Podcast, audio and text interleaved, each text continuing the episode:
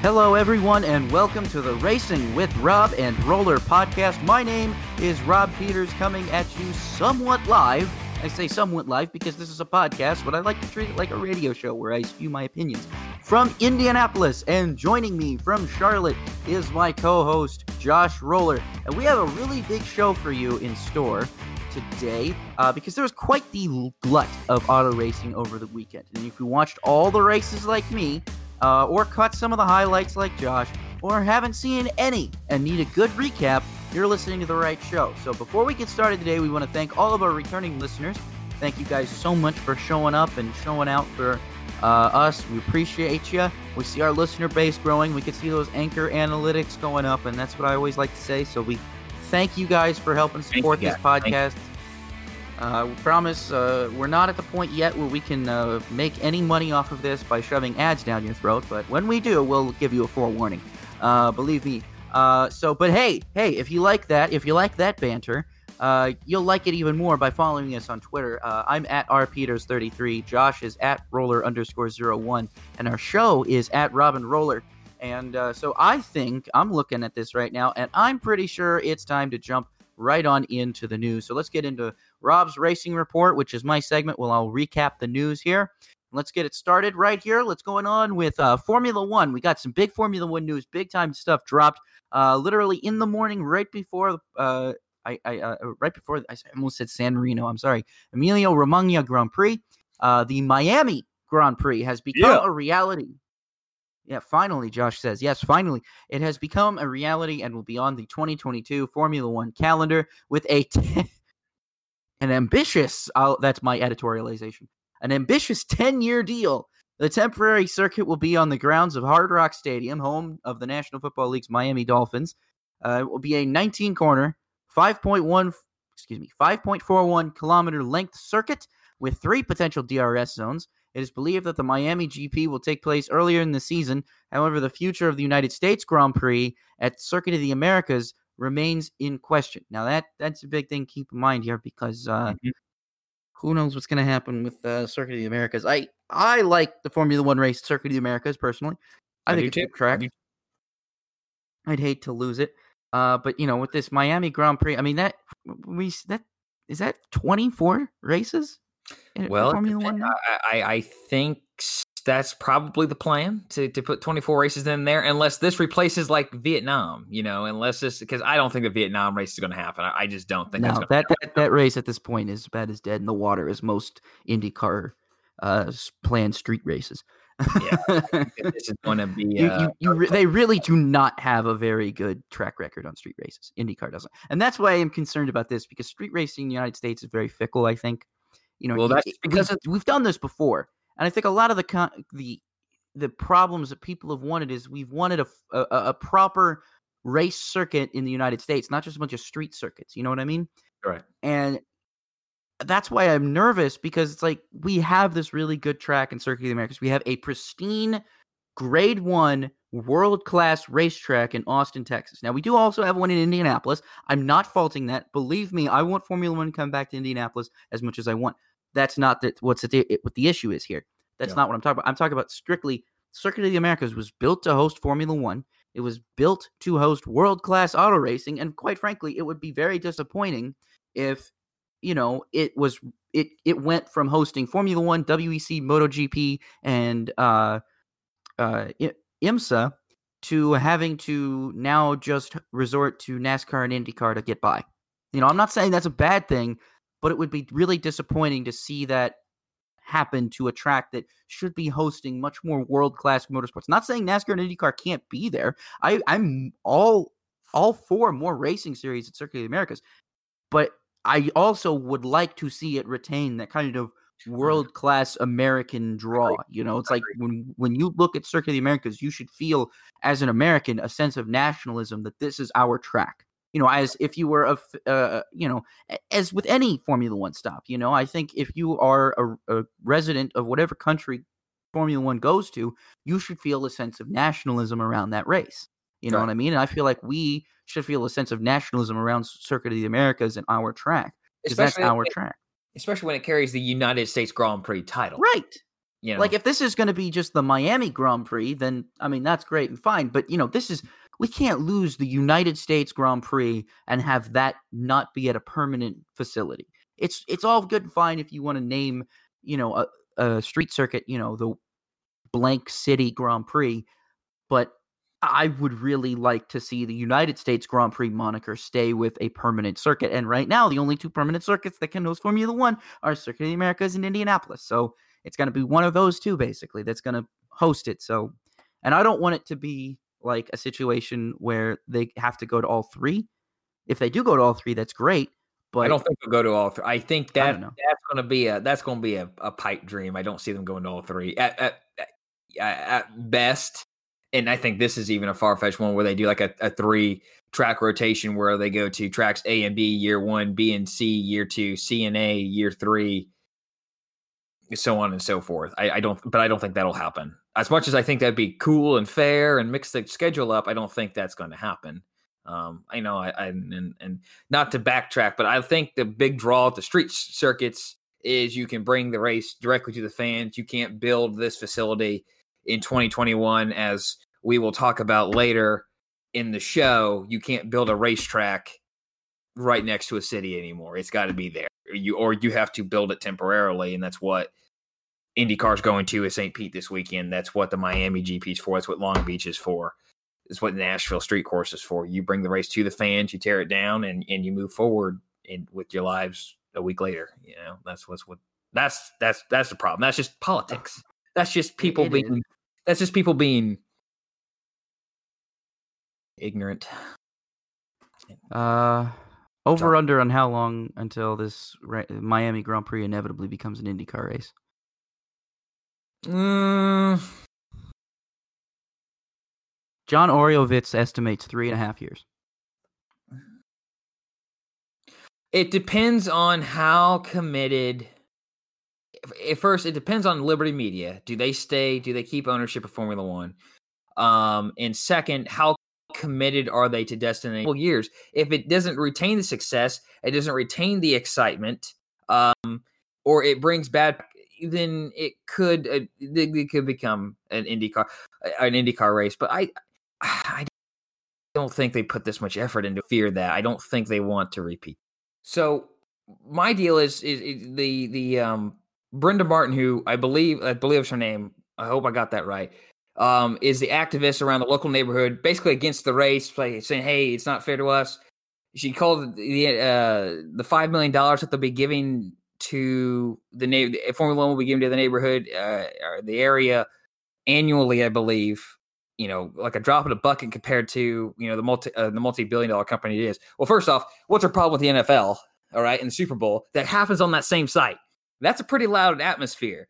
You know, that, I think the, the, the Formula One race will attract more people because it's a larger facility and as, as a whole, but it's going to bring Udo's money into the city. And if you don't see it coming back to you, you need to elect new officials. All right, that's the way it works.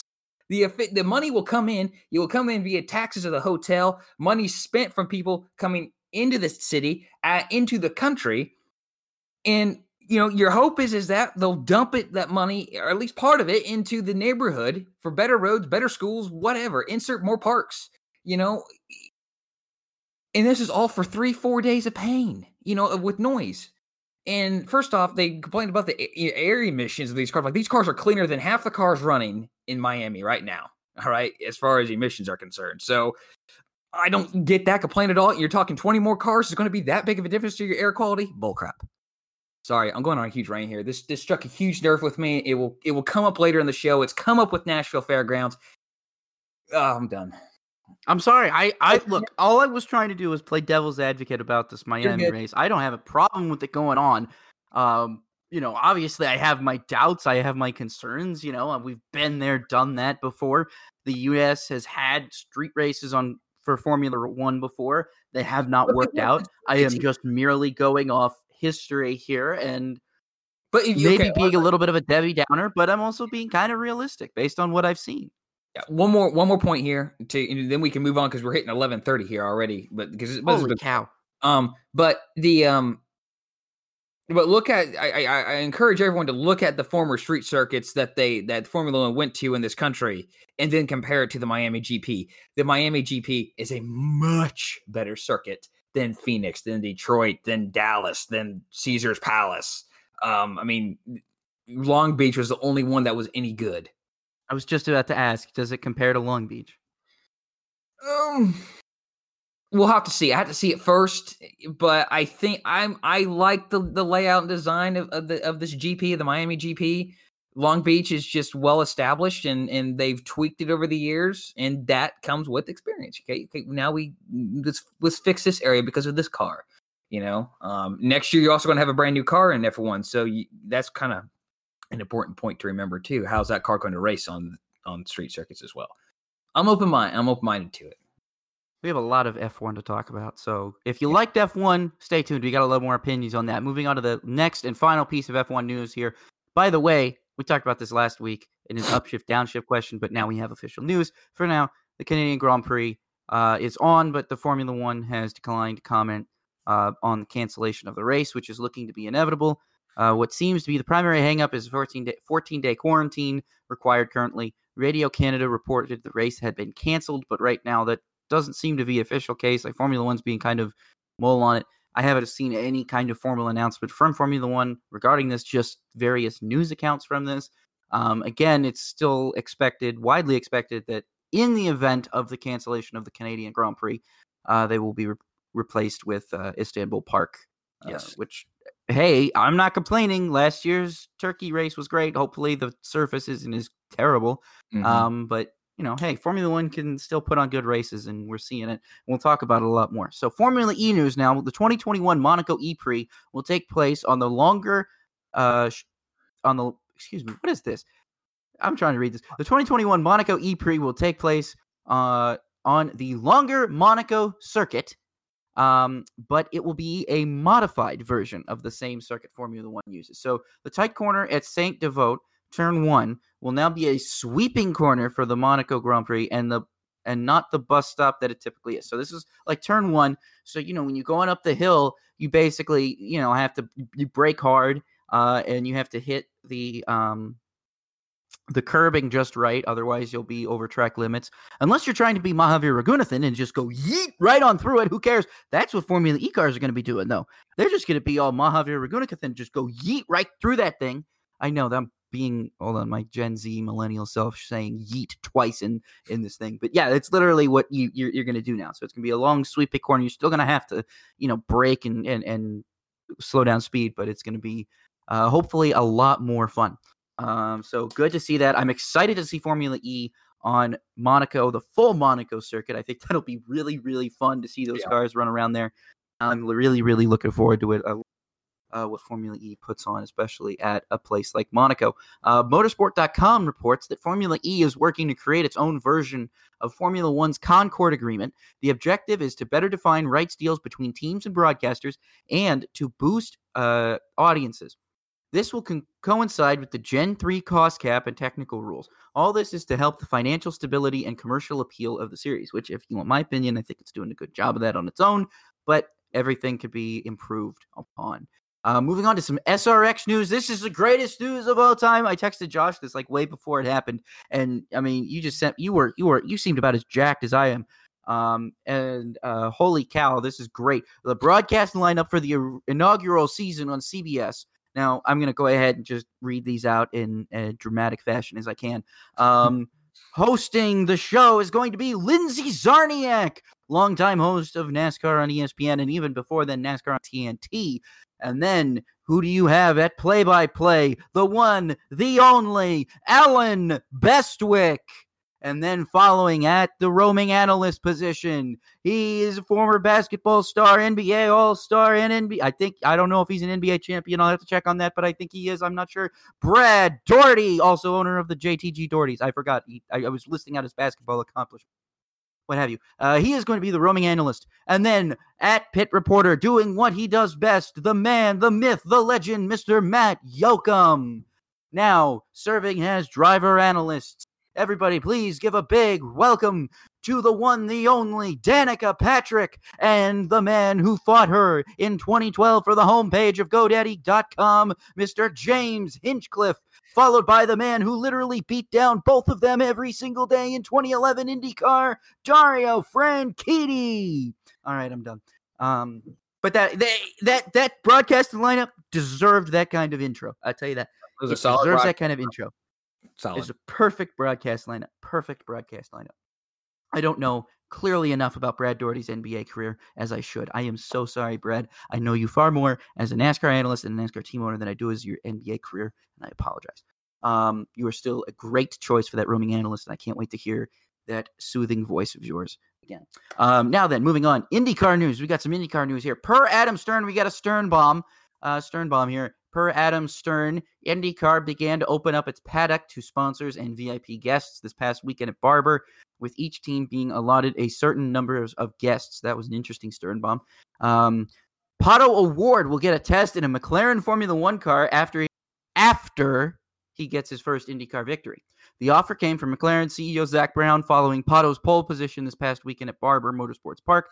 The potential test would take place at Abu Dhabi following the conclusion of the 2021 Formula One season. Kind of cool opportunity there for Pato yep. because he has driven a Formula Two car before. And before anyone says, oh, but he wasn't that good, he was actually a heck of a lot better than most people would have been who were just plopped into a Formula Two car and expected to compete against some of the best junior drivers in the world. End statement. Um, NASCAR news, because here's the NASCAR news. This is our final segment because NASCAR, I don't know. Maybe it's a, no, it's not even alphabetical. I don't know. Just works out that way. MBM Motorsports will return to the Cup Series this weekend at Talladega Super Speedway, but the team has noted the remainder of the 2021 season will be a partial schedule. Harrison Burton will be making his NASCAR Cup Series debut at Talladega. Harrison, the son of Jeff Burton, will pilot the number 96 Gaunt Brothers racing machine after another driver was supposed to make her debut. More on that later. Blackjack Brian Brown, a track champion of Knoxville Raceway, will be the driver of the Kyle Busch Motorsports number 51 Toyota at Knoxville on July 9th. Now tell me, give me one reason why you can't be a Kyle Busch fan when he's doing cool stuff like that. I serious, seriously. I I'm just asking. I'm trying. I I try not to be as much of a fan now. I try to be more of a journalist, to be a little bit more unbiased, even though I am being very opinionated on this podcast. But that's what I do. Seriously, dude, how can you not like Kyle Busch when he does stuff like this? Like cool. seriously. I mean, this guy. He, it's like he knows what fans want. He gives them that, and the fans still give him the finger, and boo him every time during driver interest. It's like what what is going on? I don't know. I it it doesn't make sense he'll just always be the villain, I guess. Um, Daniel Suarez will drive a paint scheme in tribute to Red Farmer and the E NASCAR iRacing Pro Invitational Series at the virtual Talladega Super Speedway, which will include a renumbering of his car to 97. If you listen to this podcast in time, the race will be on Wednesday, uh, April 21st at 7 p.m. on FS1. And uh, that concludes the news. So, Josh, I think with the end of the news and the fact that we took just so darn long to talk about it, let's jump right into our featured paint scheme and take a look at. Eh, I don't know. I, I this season was an interesting season in NASCAR. Um, the car of tomorrow was well in its way. It's a 2009 NASCAR Cup Series, NASCAR Sprint Cup Series. It was a good season. I don't look upon it as very memorable because I'm not so sure about many of the races. I don't think they were that great. He had good super speedway races. I'll give him that.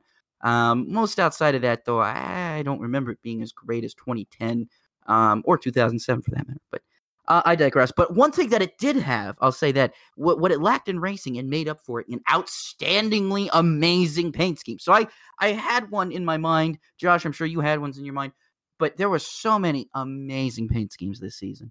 So many memorable ones, unforgettable ones. I mean, I mean, if you were me and we're kind of dissatisfied with the racing quality at the time, you had to look other in, in other places. And I looked at the paint schemes, and the paint schemes were quite simply the best part of the whole season.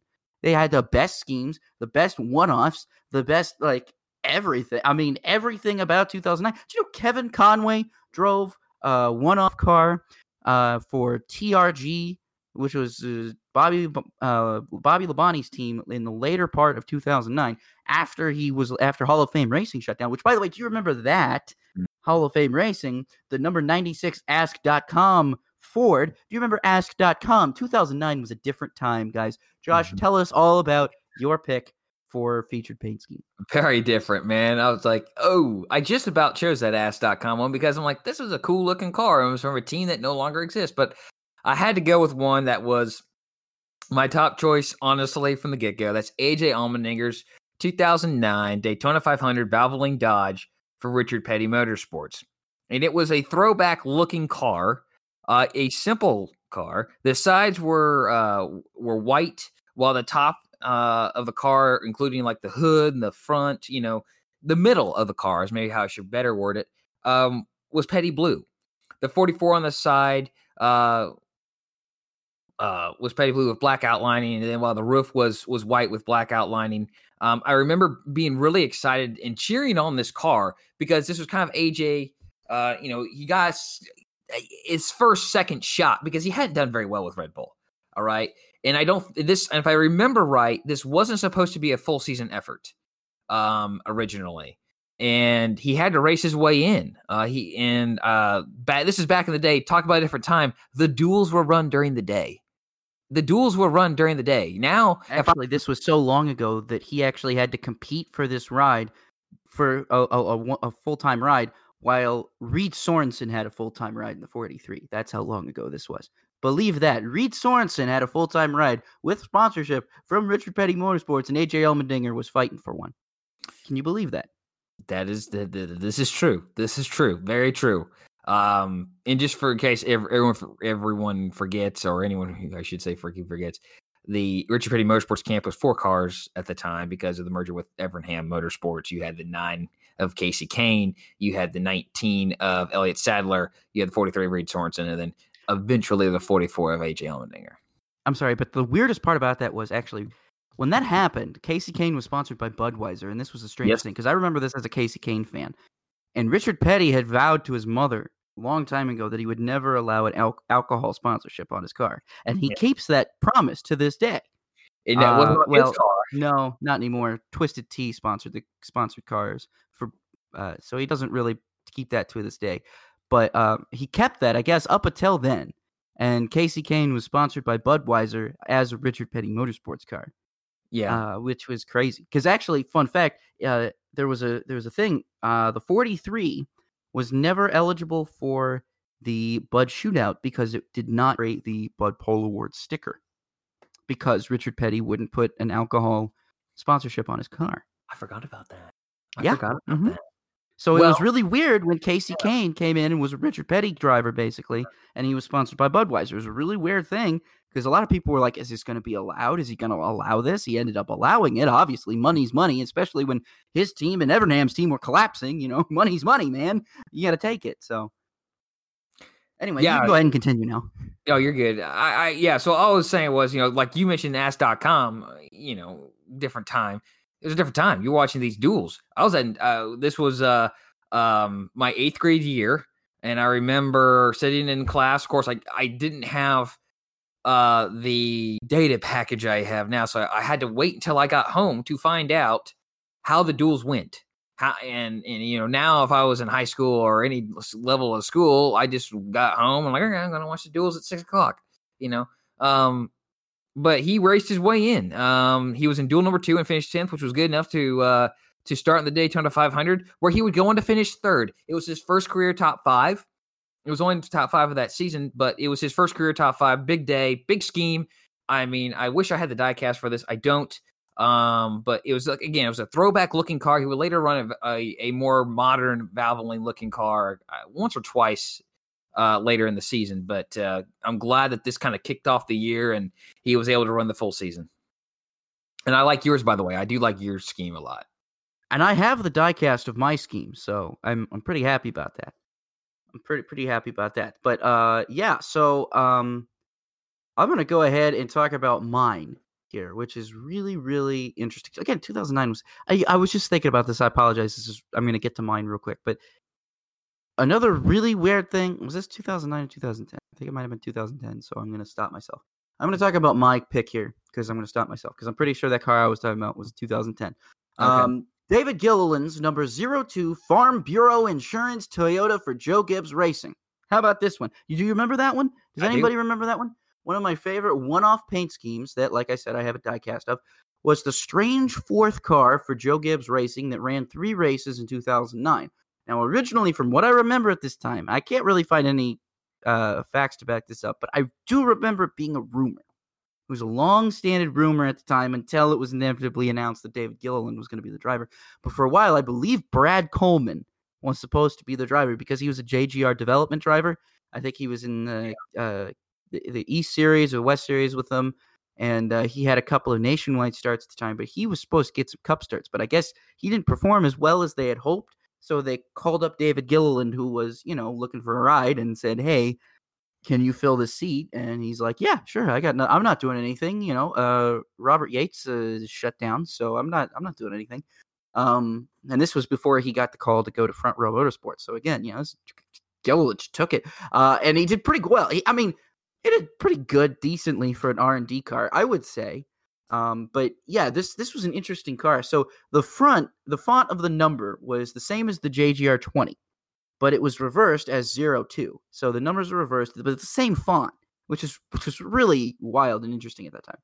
Um, and so the, the, scheme itself was similar to one that uh, JGR had run in the Nationwide Series. So they had run one, I think, with Kyle Busch and Denny Hamlin, maybe running, uh, I think, a scheme similar to this. Yeah. But uh, it was a white base with maroon stripes up the side, highlighted by gray shadows underneath the stripes, which really gave it a good pop and a good look. Uh, and like I said, you know, it's an R and D car, so you're not expecting him to win races. You're not expecting him to even finish anywhere near the front. But the first race, 25th at Charlotte, 28th at Texas, and then 29th at Homestead. He finished above 30th. I got to give him that. You got to give creds for that. When you're in an R&D car, if you could finish outside, uh, I mean, above the top 30, I think you're doing something right. Um, and so this car was never meant to be a uh, front runner, but when it ran under the lights, it was one beautiful, beautiful ride. So, Josh, uh, that is going to do that for our featured paint schemes. Now, at the 30 minute mark, we're going halfway here. Uh, let's get into some of the top takeaways from the weekend. Uh, we're going to mix it up here a little bit. We're going to do a little bit something different than what we're used to. We're going to start and talk about uh, our top ra- takeaways from the races from this weekend, the big races, not the little small races that I watch, but the big races that both Josh and I do watch. Um, and so first off, is it's just Formula One at Imola, man. I mean, let me tell you something. This race was it, it had it all. I mean, I was critical uh, last week, or excuse me, not last week, last year about the race at Imola. I wasn't quite sure it was as good of a race as it could have been. This one kind of turned my now turned my opinion around. Now I will admit it was helped by the rain. Yeah. Um, it was helped by a safety car, but at the end of the day, there was a lot more passing than I thought, and that's what I said. I was happy when they announced they were going to extend the DRS zone um, on the front stretch. I'm really happy they did that because it did generate more passing. Now I was kind of upset because Martin Brundle said something during the broadcast. He was like, he thought it was too long or something. The the the closing rate was too much, or you got too much of a thing off DRS. I, I just think that's eh, that that's a really negative way to look at it because you're trying to promote to passing. Do, I think some of that had to do with where we were at. I think that's part of the opinion, you know, and where the DRS led into what happened there in 1994. I think part of that opinion could be influenced by that. And I understand that take behind yeah. it. Yeah. But at the same time, you're trying to put on a good race. If these cars are safe, safer now than they were in 1994. Um, and we still saw our fair share of big accidents. We did see a big accident there. Yeah, Bottas and Russell came together. Yeah. Or not, not, yeah, yeah, right there. Um, yeah. So it was not like it wasn't, and then obviously you have a point here, you know, that yes, they did. It, you Halo obviously saved Bottas's life here. Um, you know, and that's that's a fact. And we can debate who's at fault. I mean, George Russell later said he apologized, and I think he did take kind of responsibility for the accident. It looked like he just got in the grass just a little, which is crazy to me. How he just touches the grass the tiniest, teensiest amount, and then it, it's so slick out there that boom revs peak and goes spinning into Bottas. It was crazy. And but that's that's another thing that I was interested about the most in that Formula One race. And Josh, I'll let you get to your opinion here first, but I wanted to say something, and I made a note of it mentally when I was watching the race. You know, people always like say, you know, these Formula One cars, they have so much downforce, right? They have so much downforce. They have too much downforce. Some people say they have too much downforce. You know, the dry cars almost drive themselves. And it seemed like to me that we we were shown on Sunday that no matter how much downforce you put into these cars, if they don't have grip, it's still going to be down to driver talent at the end of the day.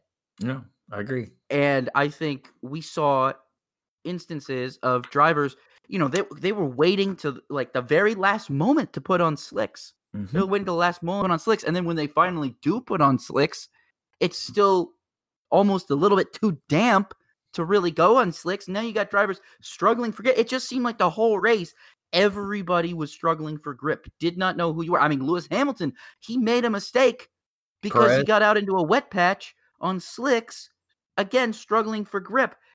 It just seemed it, again, it doesn't matter how much downforce you put in these cars, if they don't have grip, they can't you're gonna have to drive it. You're gonna have to manhandle it. You're gonna have to be the best driver. And I think we saw with Verstappen winning the race, with Norris being second, with Hamilton having to come back through the field, you know, the cream really rose to the top. And, you know, I'm not saying that, you know, Bottas wasn't a good driver or Russell wasn't or whatever, you know, just because they act- they had accidents, but you look at all of the drivers who did finish the race and you'll see, you know, some big names at the very end not scoring points. Sergio mm-hmm. Perez had a lot of problems. Sebastian Vettel had a day that just he probably wanted to get over with the day it started. I mean, I feel bad for Seb. I feel like if he could have paused time and gone and taken a nap instead, he would have. You know, he would have rather have done anything than race that race. But there were some big names at the back uh, of that of the finishing order. And so it really just shows, you know, people could criticize Formula One all they want and say that cars drive themselves or whatever. You know, I, Martin Brundle probably says this a lot too. Uh, but, you know, at the end of the day, we saw that grip matters more than downforce. And when you don't have it, cream rises to the top. And that's what we saw. I don't think anybody else, I don't think anybody else in that Merc could have done what Lewis Hamilton did to rebound from that mistake. I really don't. I really truthfully don't because of just how hard it was to number one get grip and get enough grip to make it pass and then have you know the balls i should say to actually make a pass um especially with that little grip. I mean you're probably going to have to go offline. They're probably going to block the heck at your defend not block they're probably going to defend the heck out of you. So you're probably going to have to go offline and you know that's what lewis said. Lewis said in the post he went for a pass he went offline and the line wasn't as dry as he thought and car just didn't stop uh, and you know that's what it all comes down to is the cream rose to the top today, and rain was the great equalizer as it always is. And you know these Formula One drivers, I think we've really seen who some of the best drivers in in the world are right now. Uh, and that's really my top takeaway from the whole Formula One race. There was a number of really good uh, drives from everybody, but you definitely saw the rookies struggle. Mazepin, Schumacher, and Tsunoda were all off multiple times. Um, it it was not a track that was going to be very kind to drivers that were there on money and not merit. You know what I mean? Yeah. So I was uh, I was very very entertained overall in that race. I thought it was and it was a good race from a strategy point too. It was an even better race from a strategy point. The undercuts, the, the undercut attempts, the overcut attempts. You don't see very many overcuts very much uh, in Formula One, but you saw a lot of them attempted on Sunday. So just overall, you know, a very good race, very good race out of Formula One. Um, and that's all. I, and Josh, uh, I'm going to go ahead and turn it over to you and let you say whatever you want to say about Formula One race. No, I, I, I echo a lot of your a lot of your statements there, um, if not all of them. Uh, I enjoyed the race. It definitely was better. Uh, I, I don't have a problem with the DRS zone being extended. I think it was necessary. Um, these cars are not built for this track, and you had to find it a made way. for a better race because it of made, it. I think. Yeah, absolutely. Dry or wet, it made for a better race. I mean, if the race had been sunny, it was still going to be a better race than it was last year because they learned their lessons. Um, you know, and how to make the race better and how to make these cars work in this um COVID rescheduling uh ordeal that they went because you know Imola wasn't on the original schedule. This replaced uh whatever race they it replaced. I can't remember now. But um yeah, good good race. Um as far as the you know the, the big moment what you know first off China. I think this race replaced China. Okay. Um, obviously, I was impressed by Max Verstappen. E- either way, I think Red Bull's going to have a great year. Perez was running fourth when he went off the track. Um, you know, again, hit a wet spot, overdrove the corner, boom, car goes around. All right. So obviously downforce isn't king uh in in that situation, even at a lower speed. Um so but I'm in, I'm encouraged. I think uh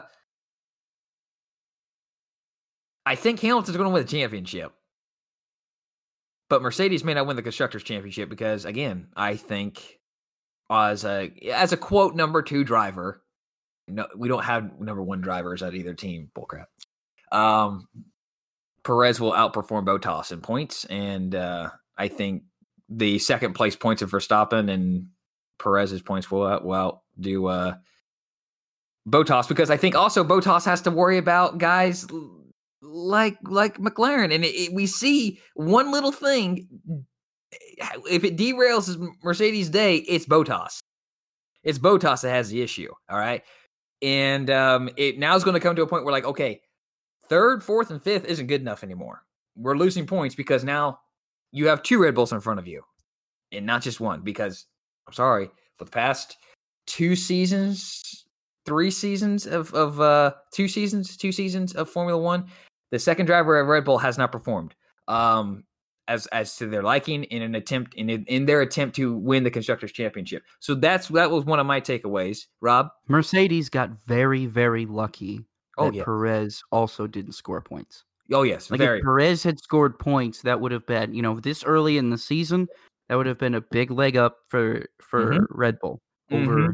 Mercedes. Oh, know, Mercedes got so lucky as soon as Bottas crashed, they were hoping that Perez had a problem. Over just something to put him down, just so that he doesn't score points. You know what I mean? Yeah.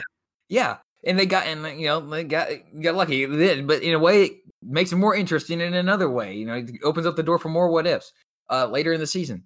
Um, I do like. I think McLaren's going to have fun. I think R- R- still adjusting to the team a little bit, but Norris, man, he's so good. He's so good. Um, I, I, uh, Ferrari looked good. Um, again, race two of the season. Um, but McLaren was looking good last year. To the to the crash, uh, I tweeted this right before I went to work because I saw the, the the tweet. We live in a world where you have to apologize for being emotional, and I hate that. Um, I don't think his actions and his words that he said warranted an apology. Racing is an emotional sport. All right. The moment you lose your emotion, you lose your passion. Get out. You're no longer going to perform well. I, I mean, I, in in his in in Russell's defense, from his point of view, if you look at that onboard and you don't have any other view of it, yeah, it probably looks like Bottas didn't give you all that much room. He pushed you off the track. You know what I mean?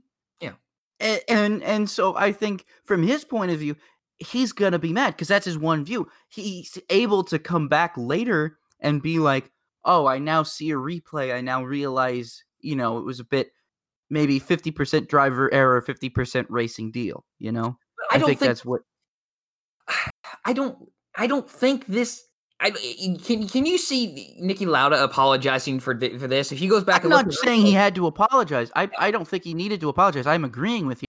I'm just saying, like you know, people should have given him the benefit of the doubt there, being like, well, yeah, because they showed on a replay at, during the red flag, they show an onboard of Russell's car, and yeah. when you look at that, that is you see why Russell would be upset. Yeah. Of course he's going to be because he's not going to be like he's not going to get out of the car and then look right at a at a jumbotron and see you know another view of the wreck. No, of course he's going to go right over there to Bottas, let him know he wasn't happy, and with the way he, and, and then and, walk back to the paddock. And in Bottas, no one should be. Uh, you have this little discussion there on track. You know, first, you okay? Okay, good. Now I'm mad at you. I'm going to yell at you now. Um, but Bottas also should be a big enough man and a driver as a competitor and know, all right, he was mad. I've been there before. All right, we we both we're both going to move on. We're not going to talk about it, and I don't expect an apology from him. But I get this weird, sickening feeling that Bottas was a little peeved by that, and maybe someone somewhere at a certain organization said, "Hey, I think we need an apology. I think we need to say an apology so we can amend some bridges here." I really think that's the case. That maybe that maybe Russell was told, "Hey, send out an apology and move on." and be the bigger man. Which I'm totally. It's also a different. Formula One is a different environment. I mean, it, that's kind of more expected. You're expected yeah. to be more professional and but be professional but, publicly, not just privately, but publicly. And I and I and but I feel like that's also anywhere. I think if this happens in IndyCar, the same thing happens in in it happens in NASCAR. No, I think if this happens in IndyCar, I think they are allowed to basically fight it out in nothing. It, it, things are done differently. If this happens in I don't know if this ha- if if this does not happen in a world champ like the only place that this happens is Formula One, Formula E, um, WEC, whatever you know, World Championship. You know they're gonna pretty much penalize your your ass if you do anything out of the line like that. Whereas here, over here in the states, it's kind of like expected that drivers are going to be emotional and show their emotions and not be apologetic. Whereas over and from a world championship standpoint, the expectation is that you apologize for things for outbursts. You you it doesn't necessarily make it right. You know, I'm not saying that I disagree with your take, yeah. but I'm just kind of providing a devil's advocate point of view yeah, of this is just kind of how it is. And that's fair. I just don't want this. I don't want to live in that world. I don't blame Russell. it's okay. I don't, I don't, want Russell should they, they, they what this nothing should have happened after this. When they had the conversation, Russell, this is what Russell should have done. We sees right. Okay, all right. Mm, it could have gone either way. It was a little bit his fault, a little bit racing incident. All right, moving on. I'm not tweeting anything. I'm, I'm all right. On to the next race. That's how it should have gone. I don't. I feel. I feel bad that he felt or was obligated, whatever, to tweet an apology to post an apology on social media. I feel sorry for him for that respect. All right. That's all my stuff on Formula One. I enjoyed the race. I uh, just wish it was the San Marino Grand Prix instead of the Emilia Romagna Grand Prix. There you go. Which there is still weird because people point out that San Marino's on the other side of the country. Yeah, I, I, I know, I know. It's just mm-hmm. it's the same thing with like why we called it the Eifel Grand Prix instead of the German Grand Prix. We're going to Portugal. We're calling it the Portuguese Portuguese Grand Prix. They why called it the Luxembourg Grand Prix one time. Crying out loud, they weren't even in Luxembourg. Yeah, but yeah, that was that was a very interesting. That was a very. It was like instead of having a European Grand Prix because they already had a European Grand Prix. Yeah. So they make up another Grand Prix to do it, which I don't care but if you have in that case, but when you're the only race in Germany, call it the freaking German Grand Prix. And uh, moving on. I I don't know. I'm testing. Nurburgring Grand Prix works just as well. I, I, I don't know. Let's talk about some uh, NASCAR. Let's get back over here to the states. Talk about some NASCAR. The Truck Series ran at Richmond. That was that was interesting. It's been a long time since we've seen uh, the Truck Series run at Richmond. Uh, last, last year we year. saw it, but uh, you know, prior to that, prior to that, it was a while. So, you know, it was pretty good. Uh overall, so I watched the majority, I watched a good solid chunk of this race, but the biggest takeaway I took away from it was just how crazy the uh, last 30 30 uh, last 130 laps were. Uh everybody was wrecking seemed like ev- nobody could keep it off each other. Nobody could keep it off the wall. Nobody could stay keep it down. And I mean, from the start of the race, you knew who was going to win the race. It was going to be a Kyle Busch Motorsports car. It was either going to be Kyle himself or it was going to be John Hunter Nemechek. So you didn't really have to pay attention to the lead, but you did have to pay attention to the mid pack because there was a lot of pack racing, quite mm. literally three wide, two wide, all over Richmond, which is great. You like to see that, except the trucks, the guys just could not, for the life of them, keep the trucks straight. Which I didn't get the first 80 some laps, they were able to be careful. It was the longest, I think uh I think it was Vince Welch said that it was the longest start to a race, like I think a number of laps, without a caution since 2014. I'm like, dang, there's that big of there's that that many races have an incident of some sort, whether it be a blown engine or a crash or someone spinning. Well, 2016 doesn't count because of the caution clause. Yeah, that's true. They, but still, that was a horrible rule, by the way. That was the dumbest rule ever. Dumbest rule ever. Um, but yeah, I mean, I was I was getting mad because I had I was going out with friends. I'm like, can we run this? Can we finish this race before I have to leave, please? I'm like, if this race by the by the time they started the final stage, they would have not drove like they were ARCA driver. Sorry, I'm taking a dig at everyone there. Um, if they weren't driving like fools, I mean, good night. And then you had the, and then the thing that was a little crazy um, was uh, Norm Benning and Jennifer Jo Cobb deal. she definitely paid him back, which I'm I'm no problem against short track racing. That's just that's just the way it goes. If you're, you're gonna, gonna pay anyone back, do it at a short track. Exactly. I mean, that was that was first off, she she wrecked herself, which I think was maybe okay. She didn't wreck, but she spun.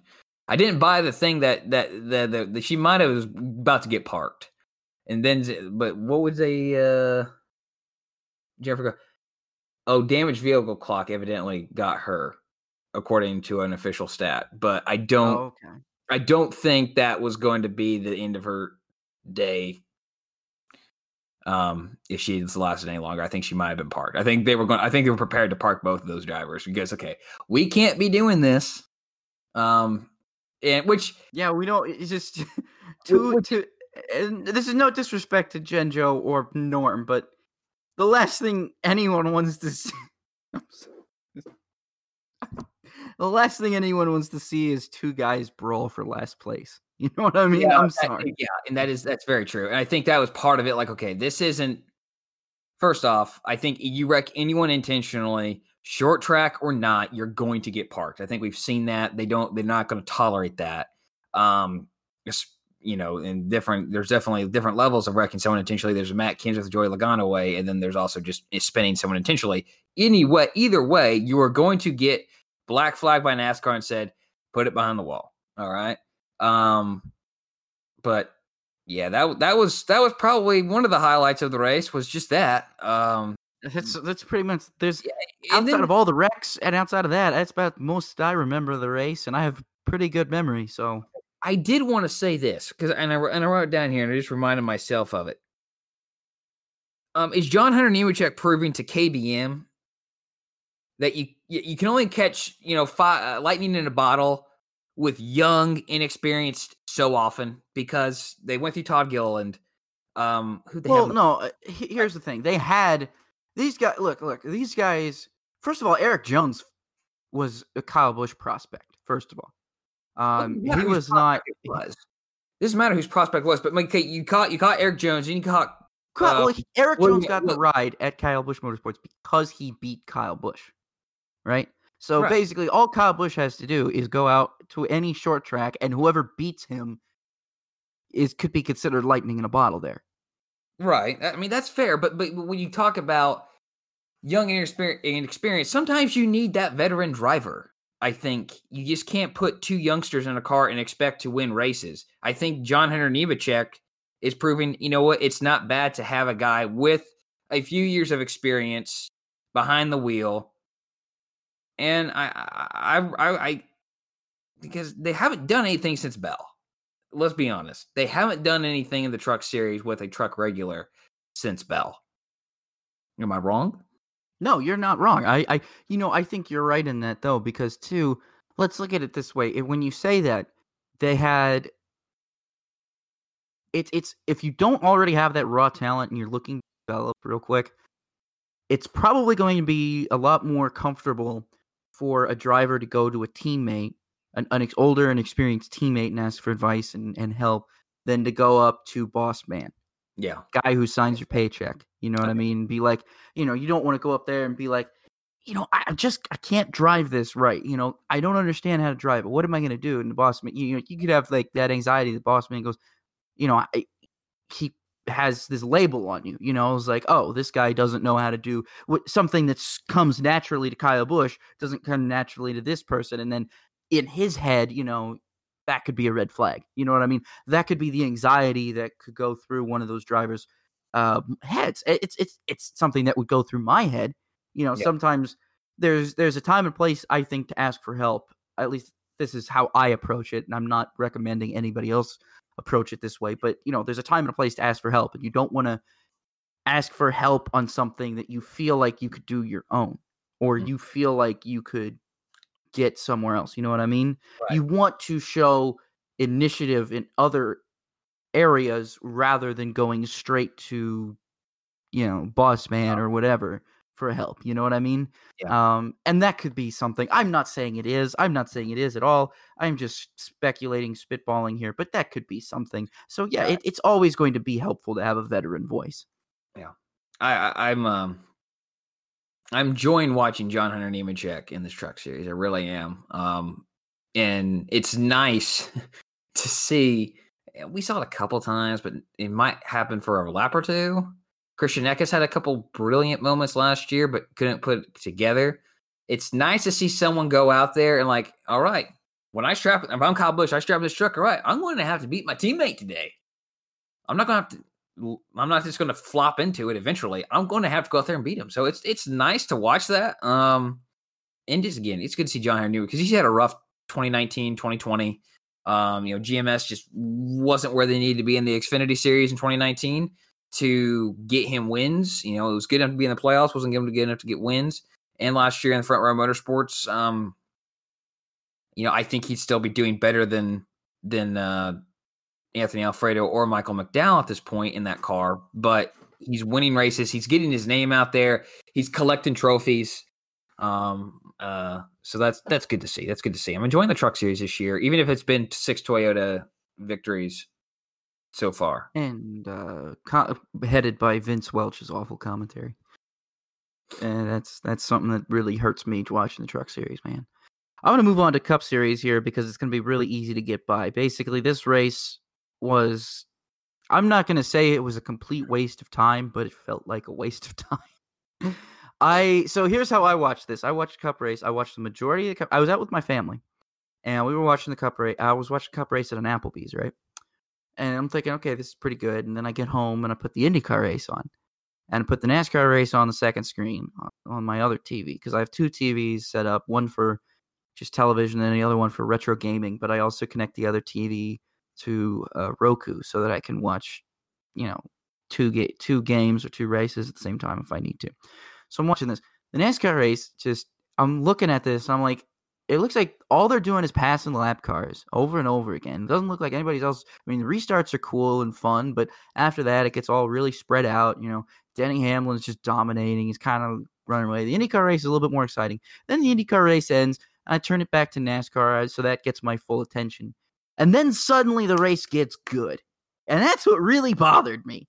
Like, then suddenly, like, the last 50 laps, maybe 60 laps, suddenly the race starts getting really good.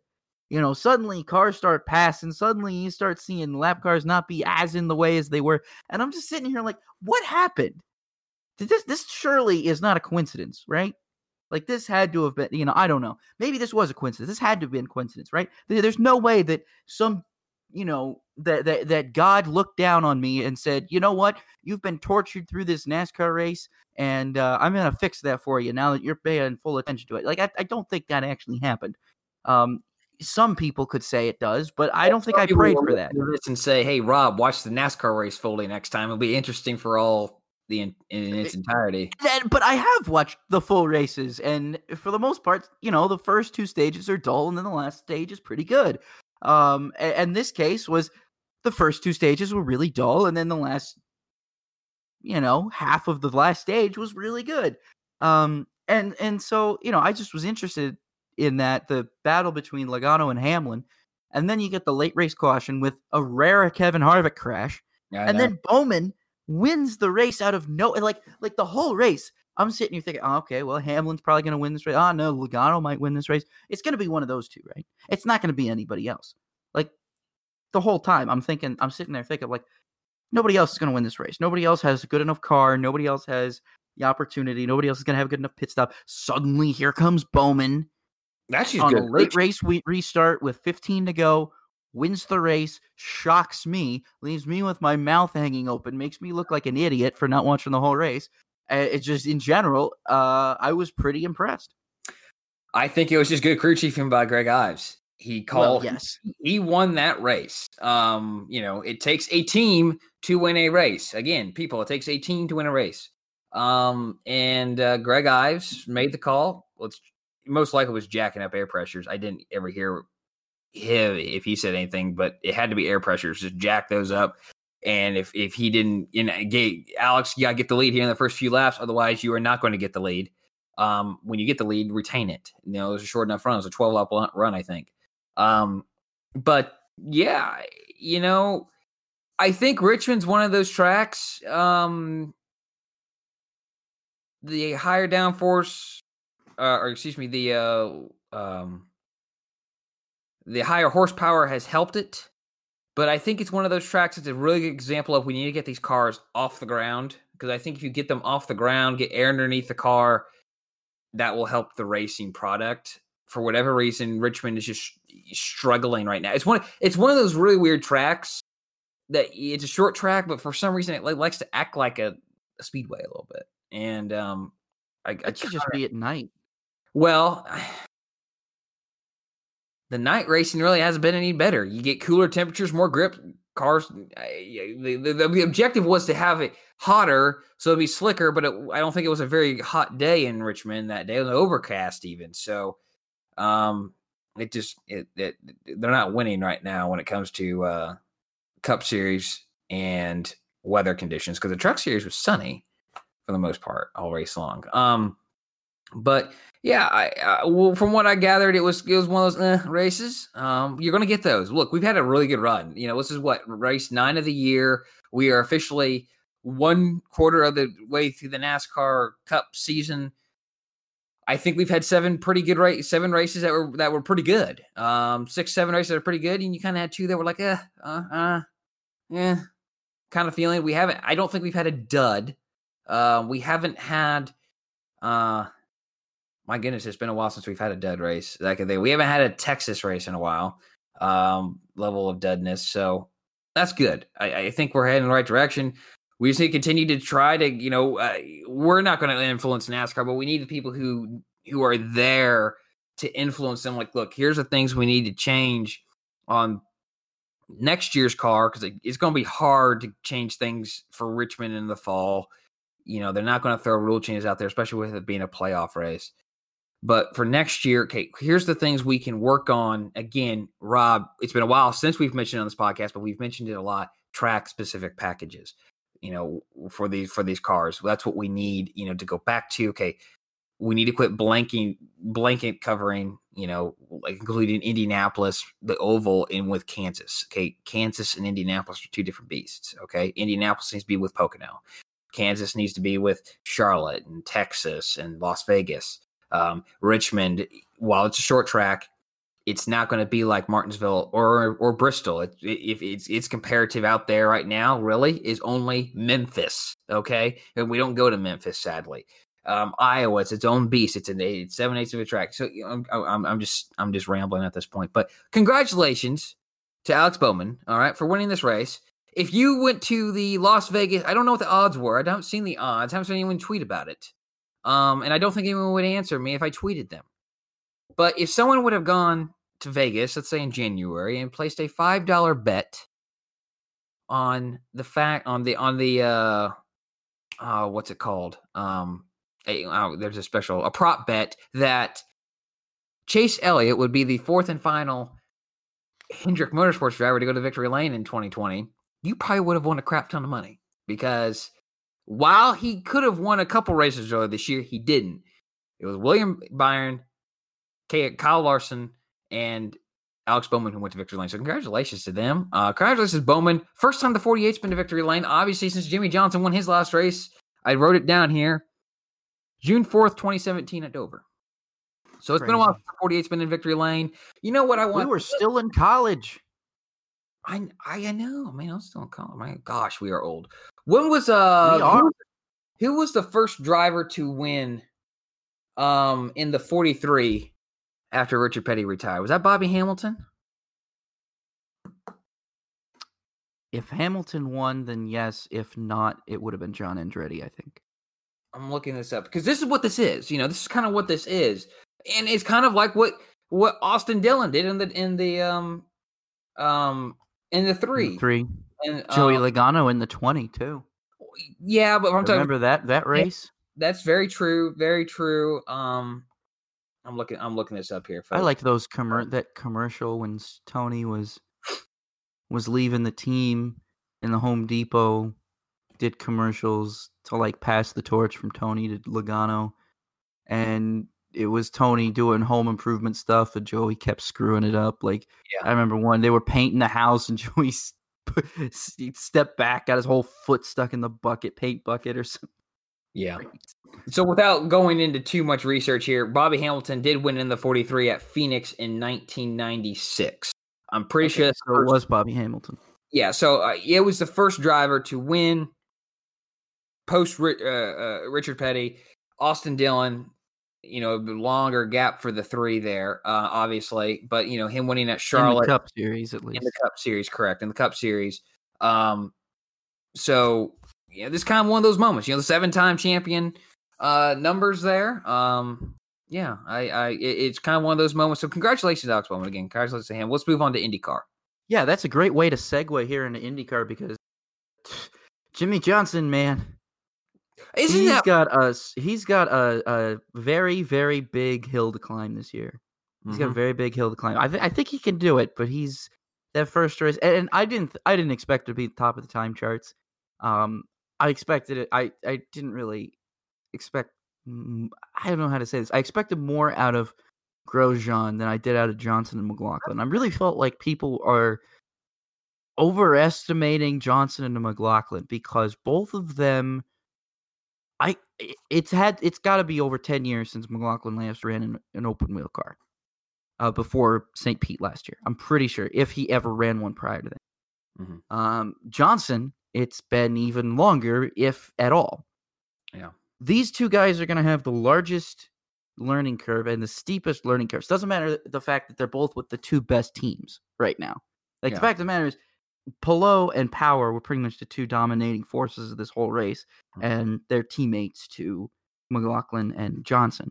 And but that's the thing. Like I think while it's great that we have these talents in IndyCar, let's not go so hard. Like I felt like NBC and a lot of fans and even some other media were like really putting all their chips into like this high expectations for McLaughlin and Johnson. I'm like, guys, that's not fair. If you want to put all your chips on somebody to give high expectations to, give it to Grosjean because Grosjean's the one guy you're overlooking here. Yeah, I think you so. Know? I agree with that wholeheartedly. I mean, I thought, I think the spin he went a lap down. He he. he oh, I wasn't talking about the race either. I mean, John, the oh, race w- went about as predictably well, as I expected for Jimmie Johnson. Oh yeah, um, I thought I thought maybe if he doesn't if he doesn't go a lap down so soon, I think he was probably going to go a lap down eventually. He just wasn't going to have quite the pace, but maybe if a couple cautions he can stay on the lead lap.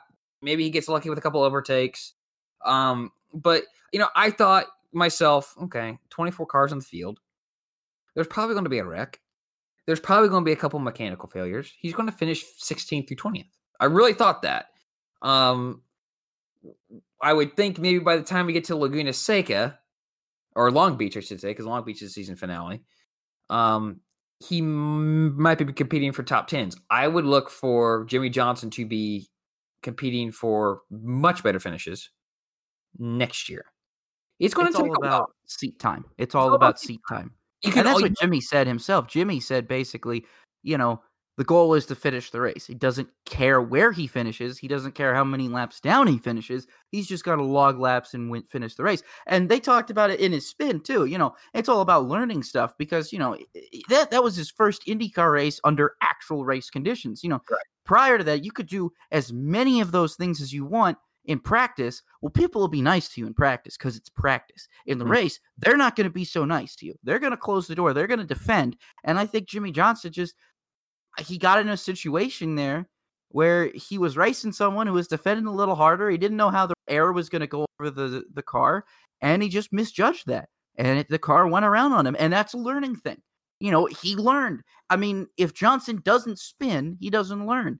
And I know it's it's one thing because I rag on Nikita Mazepin all the time because he spins all the time. Well, Mazepin as supposed to be is in Formula One, and he has plenty of open wheel experience. He's expected to probably not spin as often as he does. Which, by the way, did MazepinSpin.com uh, is updated now to include the fact that he has now spun in almost every session he's been in in Formula One. Um, spun spun twice in practice, and now has spun in the race as well. Uh, so, but Johnson. Uh, let's be honest, but with Johnson, Johnson is a seven time NASCAR champion, yes, but he has never been in an open wheeled car uh, until essentially this yeah, past year. Yeah. So it's an apples and oranges difference, but Johnson in this case is expected to spin. I expected him to spin because he needs to learn that. He needs to spin. He needs to see how the aero is going to affect. It's not like NASCAR. I mean, yep. NASCAR are very aero dependent. IndyCar is very aero dependent, but the way that air goes over that car is a lot different because the cars are different. And Johnson has to learn that. And throughout time, Jimmie will learn that because he's a smart guy. He's a seven time champion. He's smart. He knows how to adapt. He could do it. I mean, this is somebody who came from driving off road cars to driving motorbike or driving motorbikes to off road cars to to pavement cars and now to open wheel cars. I mean, he can learn. I'm not yeah. denying that he can yeah. learn, but it's going to take him a while. McLaughlin is the same way. I mean, this is somebody, I mean, supercars is a lot different than NASCAR. And I'll talk about supercars in a little bit, but supercars is a lot different than NASCAR. Supercars is a lot different than IndyCar. You know, so the different, you know, McLaughlin probably going to NASCAR would probably be better. You would have probably more of a, a Marcos Ambrose type run, depending on what car, team he was with. Um, Ambrose wasn't necessarily with the best team at the time. Uh, no, he, he ended up much later being with a midfield Penske team, which was still pretty good, but he was never at the level that would be comparable to McLaughlin going straight into Penske. Um, so even even with that, uh, it and, and and also Marcus is going from a similar racing car to a similar racing car. Now, supercars and NASCAR, yes, there's differences. There's a lot of very blatant differences, but they're both stock cars. They're both, uh, you know, cars. They're they're not open wheeled cars. Yeah. They both have the same kind of properties. You kind of drive them the same. Um, Whereas in IndyCar, it's a totally different driving experience. You go from, you know, the you can brake later, but you have to find the edge of when, just how late can you brake? Right. You know, you know the edge when you're behind the wheel of your supercar or your cup car, but when you're behind of an IndyCar, you don't know that limit yet. You know, and once those guys learn the limit, then they're going to start being good. But people were really, really rushing them. Like NBC would not stop talking about Jimmie Johnson, even though he's one running 21st, two laps down. They would not stop talking about. Him. I'm like, guys. Hey, at least guys, you're talking about guys in the back of the pack. Right, give them that, but it, it's not like they're giving Max Chilton any uh any yeah, airtime, right? love, no. So, um, of course, only, I'm the only person probably watching for Max Chilton airtime, right? we all let's, uh, let's be honest with that one. We should all be watching for everyone to get airtime. Everyone should have a fair shake at airtime. I say that. That would be the if I was somehow appointed motorsports showrunner of whatever racing series, all right, everyone's going to get their, you know, a fair equal share because all these teams put the same amount of effort and some of the back markers put even more effort in and everyone's sponsorship des- deserves airtime. Plain and simple as that. Make it work, you know. Um, Rob, let's talk about one point here. You know, obviously, you know, Palou won the race. You know, congratulations. Yeah, Palou win the race. Could we? That we're. We, I feel like you just glanced over that. Could, yeah. Who had this? Who had no, this? I, didn't, I didn't. I didn't have this this early, have. This is on Ganassi debut. He wins. Holy cow! I yeah. did not expect. I mean, he he looked good last year. I won't yeah. deny, but he didn't like strike me as an immediate race winner last year. You know what I mean? This year he comes right out of the gate, and it's like, oh god, we have to compete with him now. This literally is anybody's championship. It's going to be fun to watch him because I well, it's going to be. My initial thought was, well, he did something that Felix Rosenqvist couldn't do, and that was win in the Chip Ganassi car. Um, and Rosenqvist didn't even finish. No, that was um that was a scary wreck.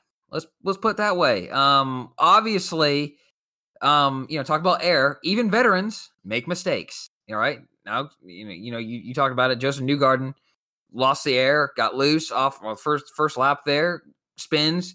Um, first collects Herta and then he spins back around and Ryan Hunter-Reay runs into him. And as you watch the slow replay images shared by by Ryan Hunter-Reay on his socials, we got another win for Aeroscreen. It likely, and I would even go and say definitely saved Ryan Hunter-Reay's life. And much like the to compare to what we saw last last uh, November in Bahrain, the Halo did its job, held up under pressure uh, in high force contact, saved Romain Grosjean's life. The Halo held up, looked to be intact, um, even though it took the, the full brunt of of Josef Newgarden's right front suspension and tire. Um, so yeah, I would uh, say right now, if I were a race car driver, I would feel a heck of a lot safer with an aeroscreen than just a halo. I would feel safe with a halo, but I would feel even safer with the aeroscreen. Oh yes, for sure, absolutely. I kind of, I kind of wondered myself um, after I saw that, like how much longer until Formula One we start hearing little blips of okay, we need an aeroscreen ourselves. We don't just need the Halo. The Halo has saved, honestly, saved a number of lives. Uh, saved Bottas's life this weekend, most likely. Um, you know, the, oh, the God, way, yeah, I forgot about that. Yeah, that's true. The, the, way George Russell's car in front hit there. Um, but I think uh, they're going to have to start considering. Okay, IndyCar's got something here. Um, not only I mean, because it's not it's not just tires and big pieces; it's the little debris. Because I kind of wondered uh, who was the car first car driving through the the debris field in in uh, Imola this weekend when it came when it when when Bottas and them crashed. Anyways, I know one of them was Schumacher. I think one of them was, yeah, one of them was Schumacher, but they, I think he was a second car. But you had all this debris flying. You know, I think it's it, they're they're going to have to seriously consider the aero screen in Formula One because IndyCar they have countless uh incidents in just the just in less than a year because the IndyCar season last year started in June. So in 10 months, they have countless incidents where the aero screen has saved lives, if not prevented serious injury. I agree with that 100%. So I'm going to wrap that up because we're running real, real late on to get to a lot of stuff here. So I'm going to talk about some of the other re- weekend wrap ups here. Uh, talk about some of the supercar races here, real quick. Uh, the supercars was in Symmons Plains.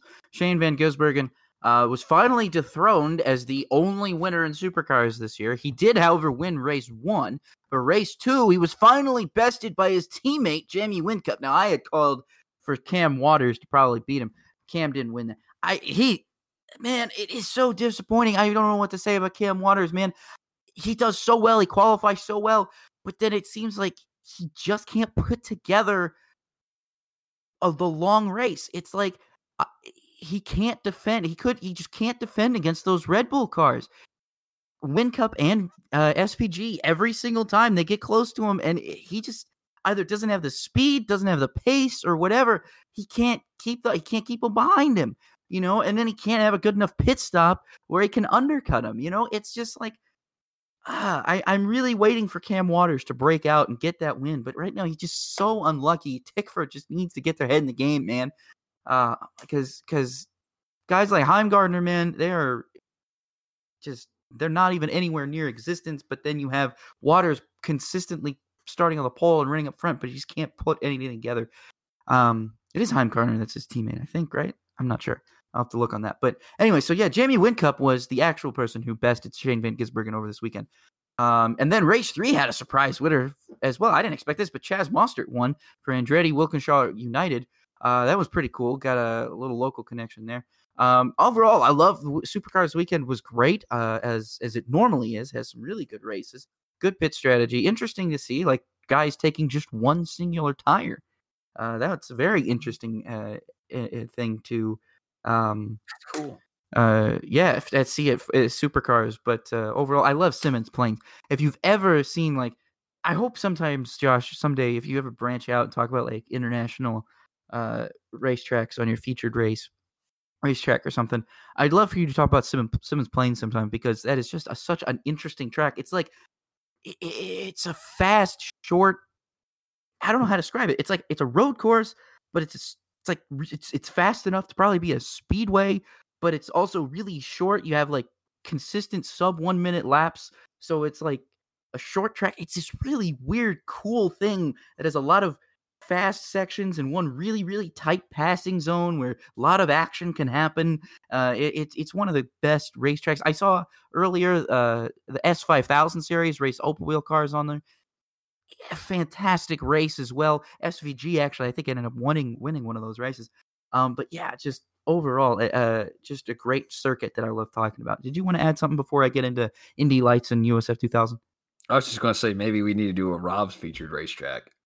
Well, no, I, I look, I, I don't know much about Symmons Plains. I just like the way the the racetrack is designed, and I've liked every race I've ever watched there. So, um, that's why I says I just suggest I think more people should be aware that this this beautiful track down in Tasmania, Australia exists, uh, and it's this really cool anomaly of just it's it's it's got a hairpin turn, probably shorter. It, it's oh my god, that hairpin is tighter than a Martinsville turn.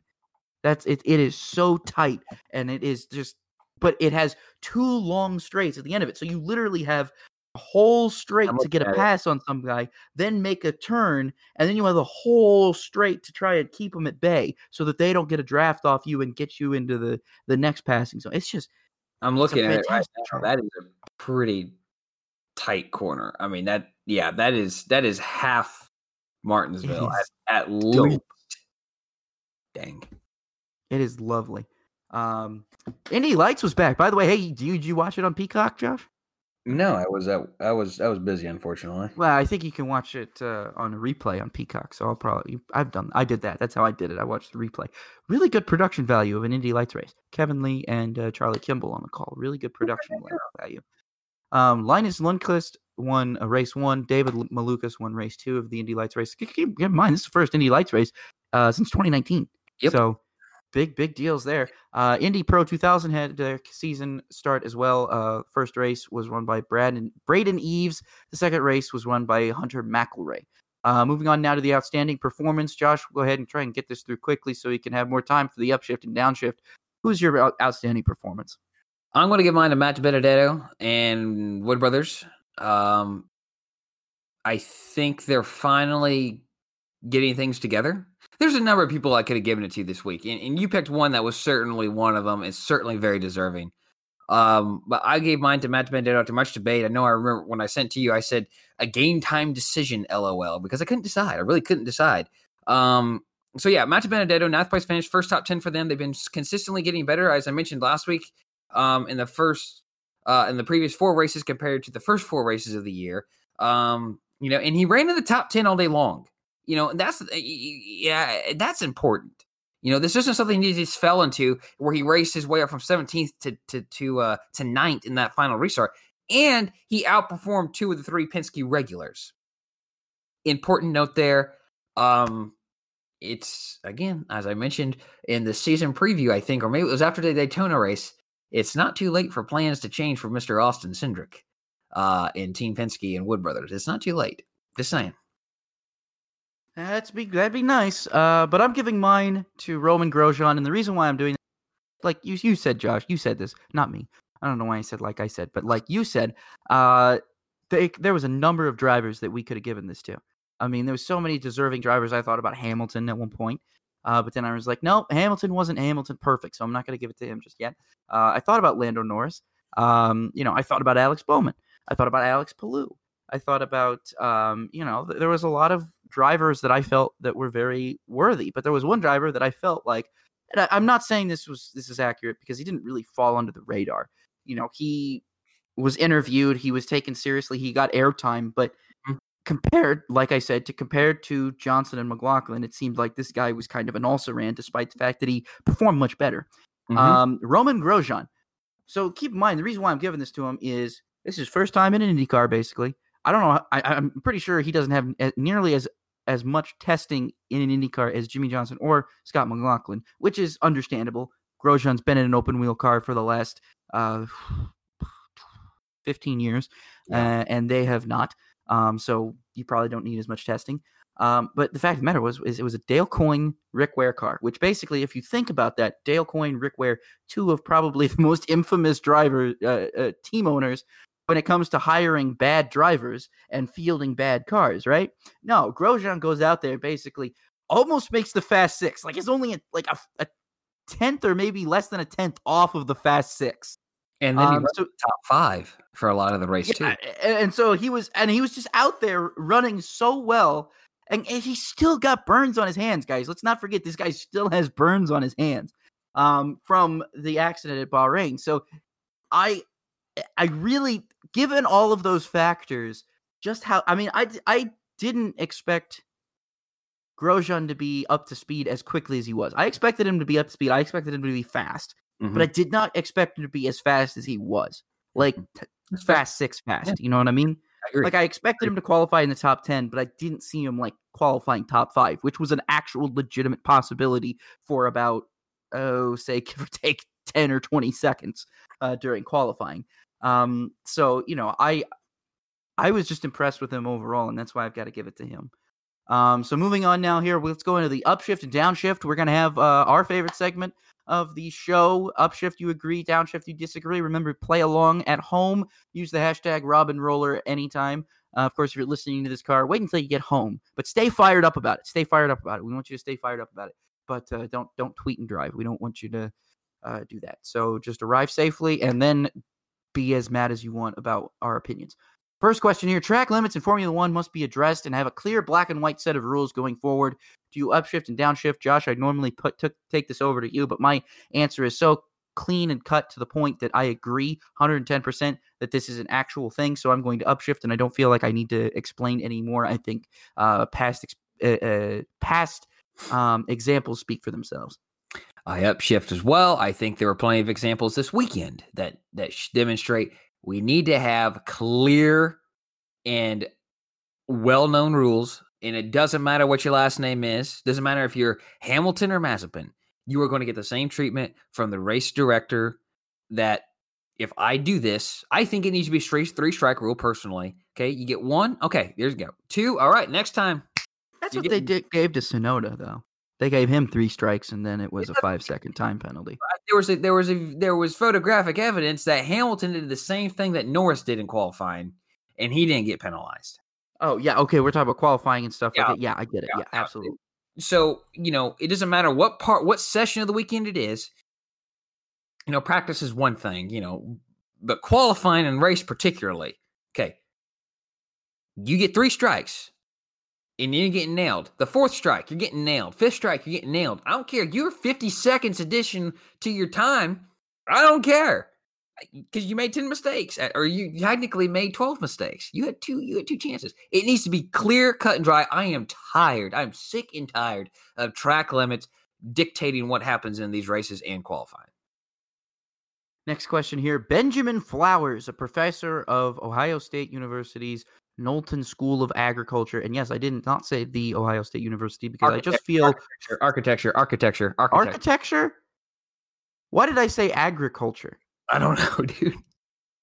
I'm so sorry, guys. I am I am somewhere else today. I want to re-rack. Want to re-rack that? You know? Yeah, all right, let's go. Benjamin Flowers, a professor of Ohio State University's Knowlton School of Architecture, says the idea for building a roof over Bristol Motor Speedway is feasible, and he estimates it would cost about $80 million. And do you upshift or downshift the idea that should be explored by Speedway Motorsports? Well, I, I upshift that they should explore it. Um, they have a lot of irons in the fire right now, as the next question I think will also elude, uh, you know, to this. Um, you know, you have the National Fairgrounds deal. You potentially have North Wilkesboro. I mean, again, I'm that very again, I'm saying that very loosely. Potentially North Wilkesboro.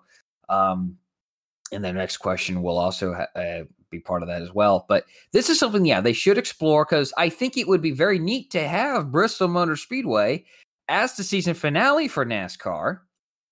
Um, but the problem is November in uh, Eastern Tennessee is kind of unpredictable.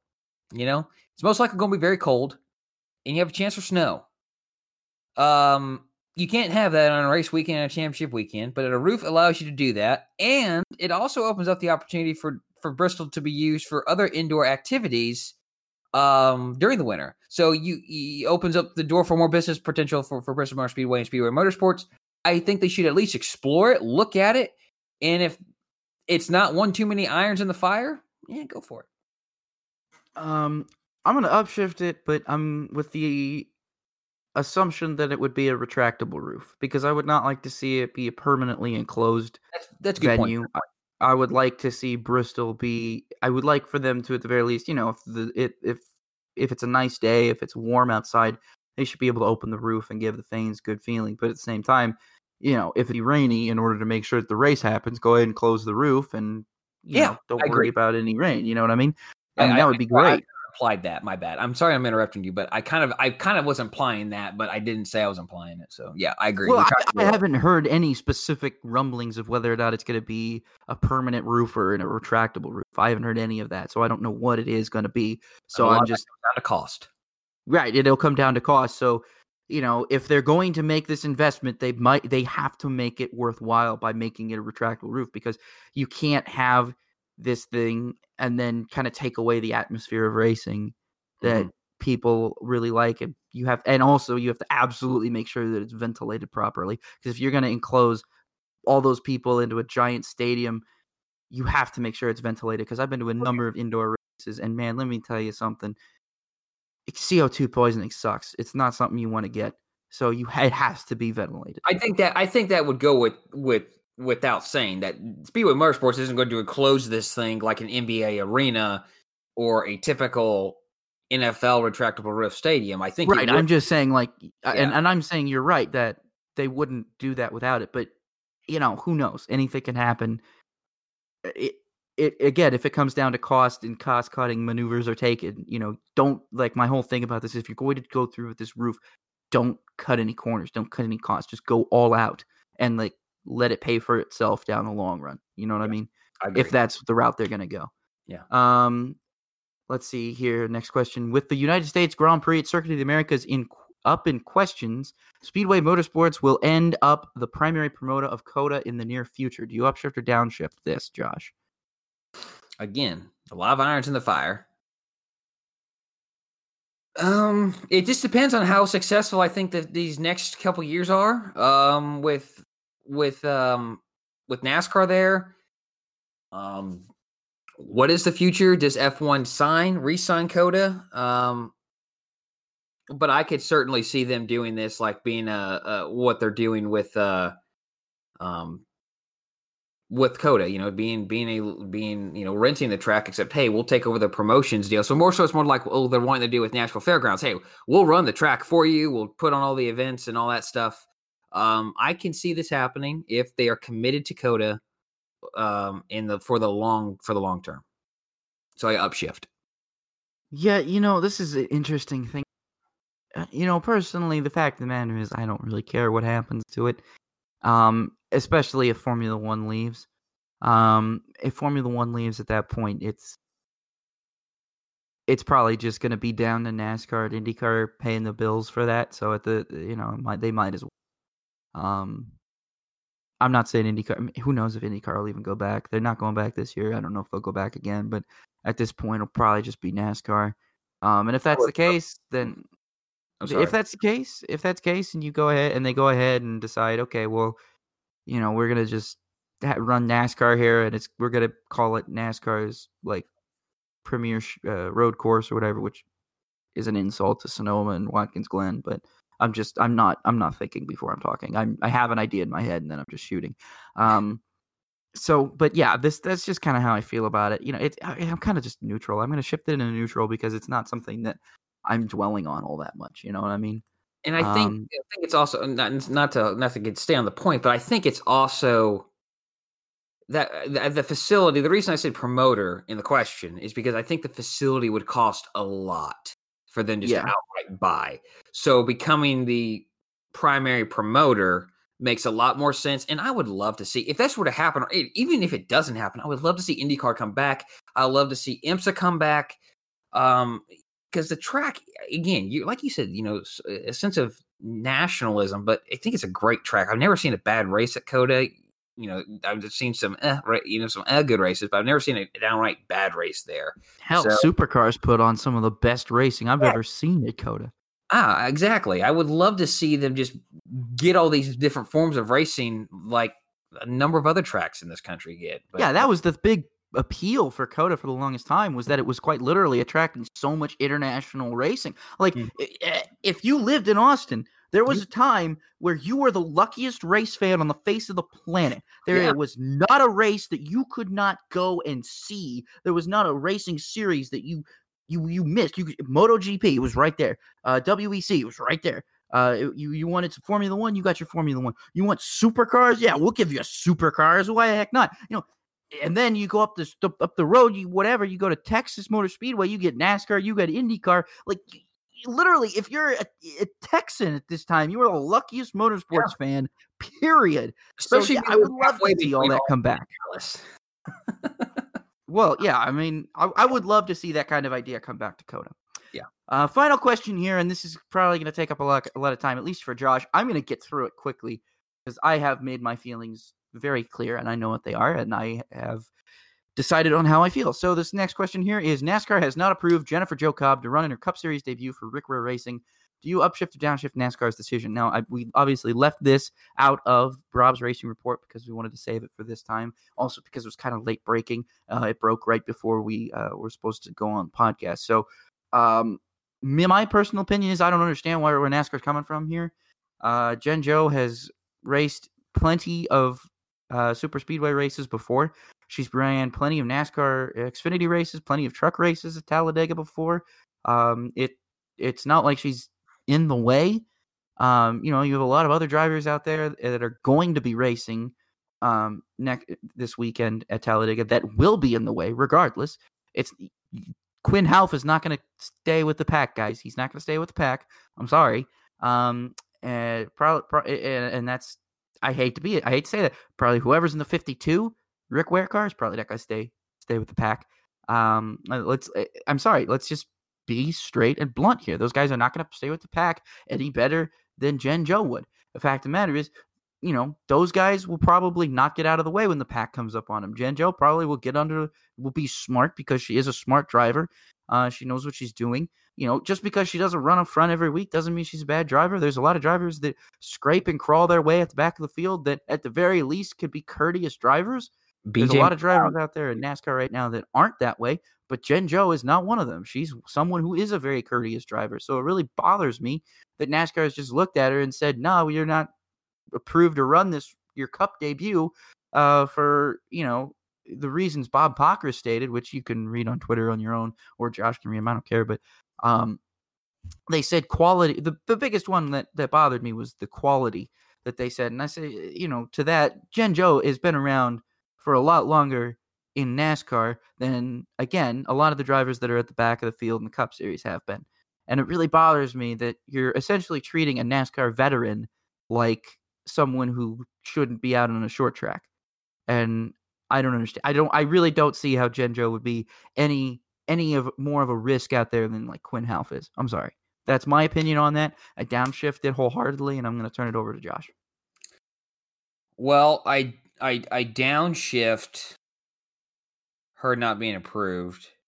However, I upshift, and she's just the unlucky one to get the to get the crack. Um, I upshift NASCAR seemingly starting to take a stance on um driver qualifications because she is more qualified to be out there than Quin Houff.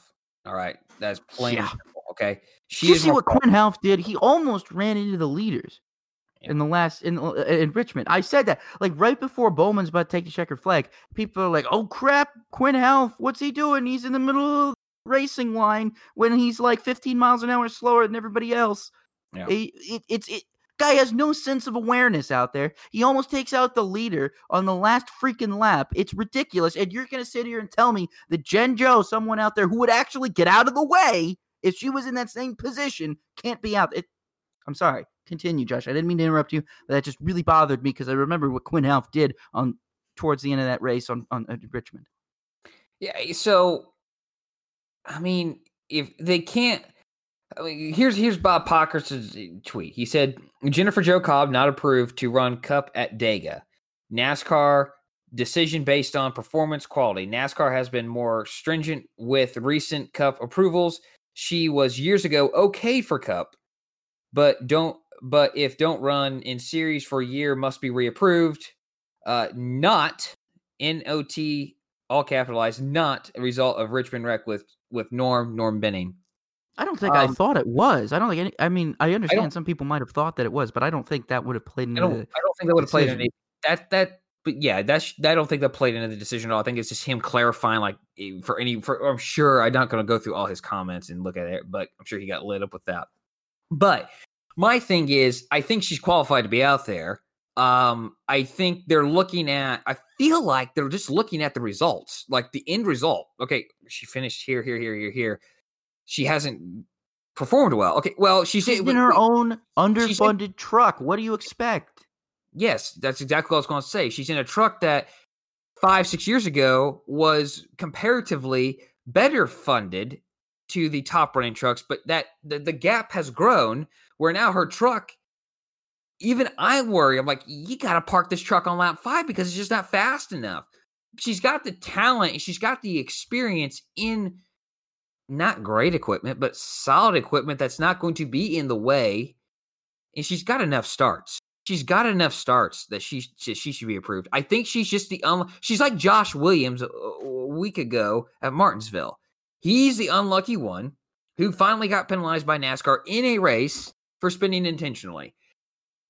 Jennifer Jo Cobb is now the unlucky person who NASCAR finally said, "All right, we're gonna we're gonna say no to this." Where again, even as it stands now, where Quin Houff has is now in his second year with Starcom, to me, is still just not qualified enough to to have that ride. And Jennifer Jo Cobb, if you put her in that double zero car, is going to do better. She's she's going to do better at this point. I would argue that her that a Rick Ware car, her and a Rick Ware car, should still be faster than she is in her own truck right now.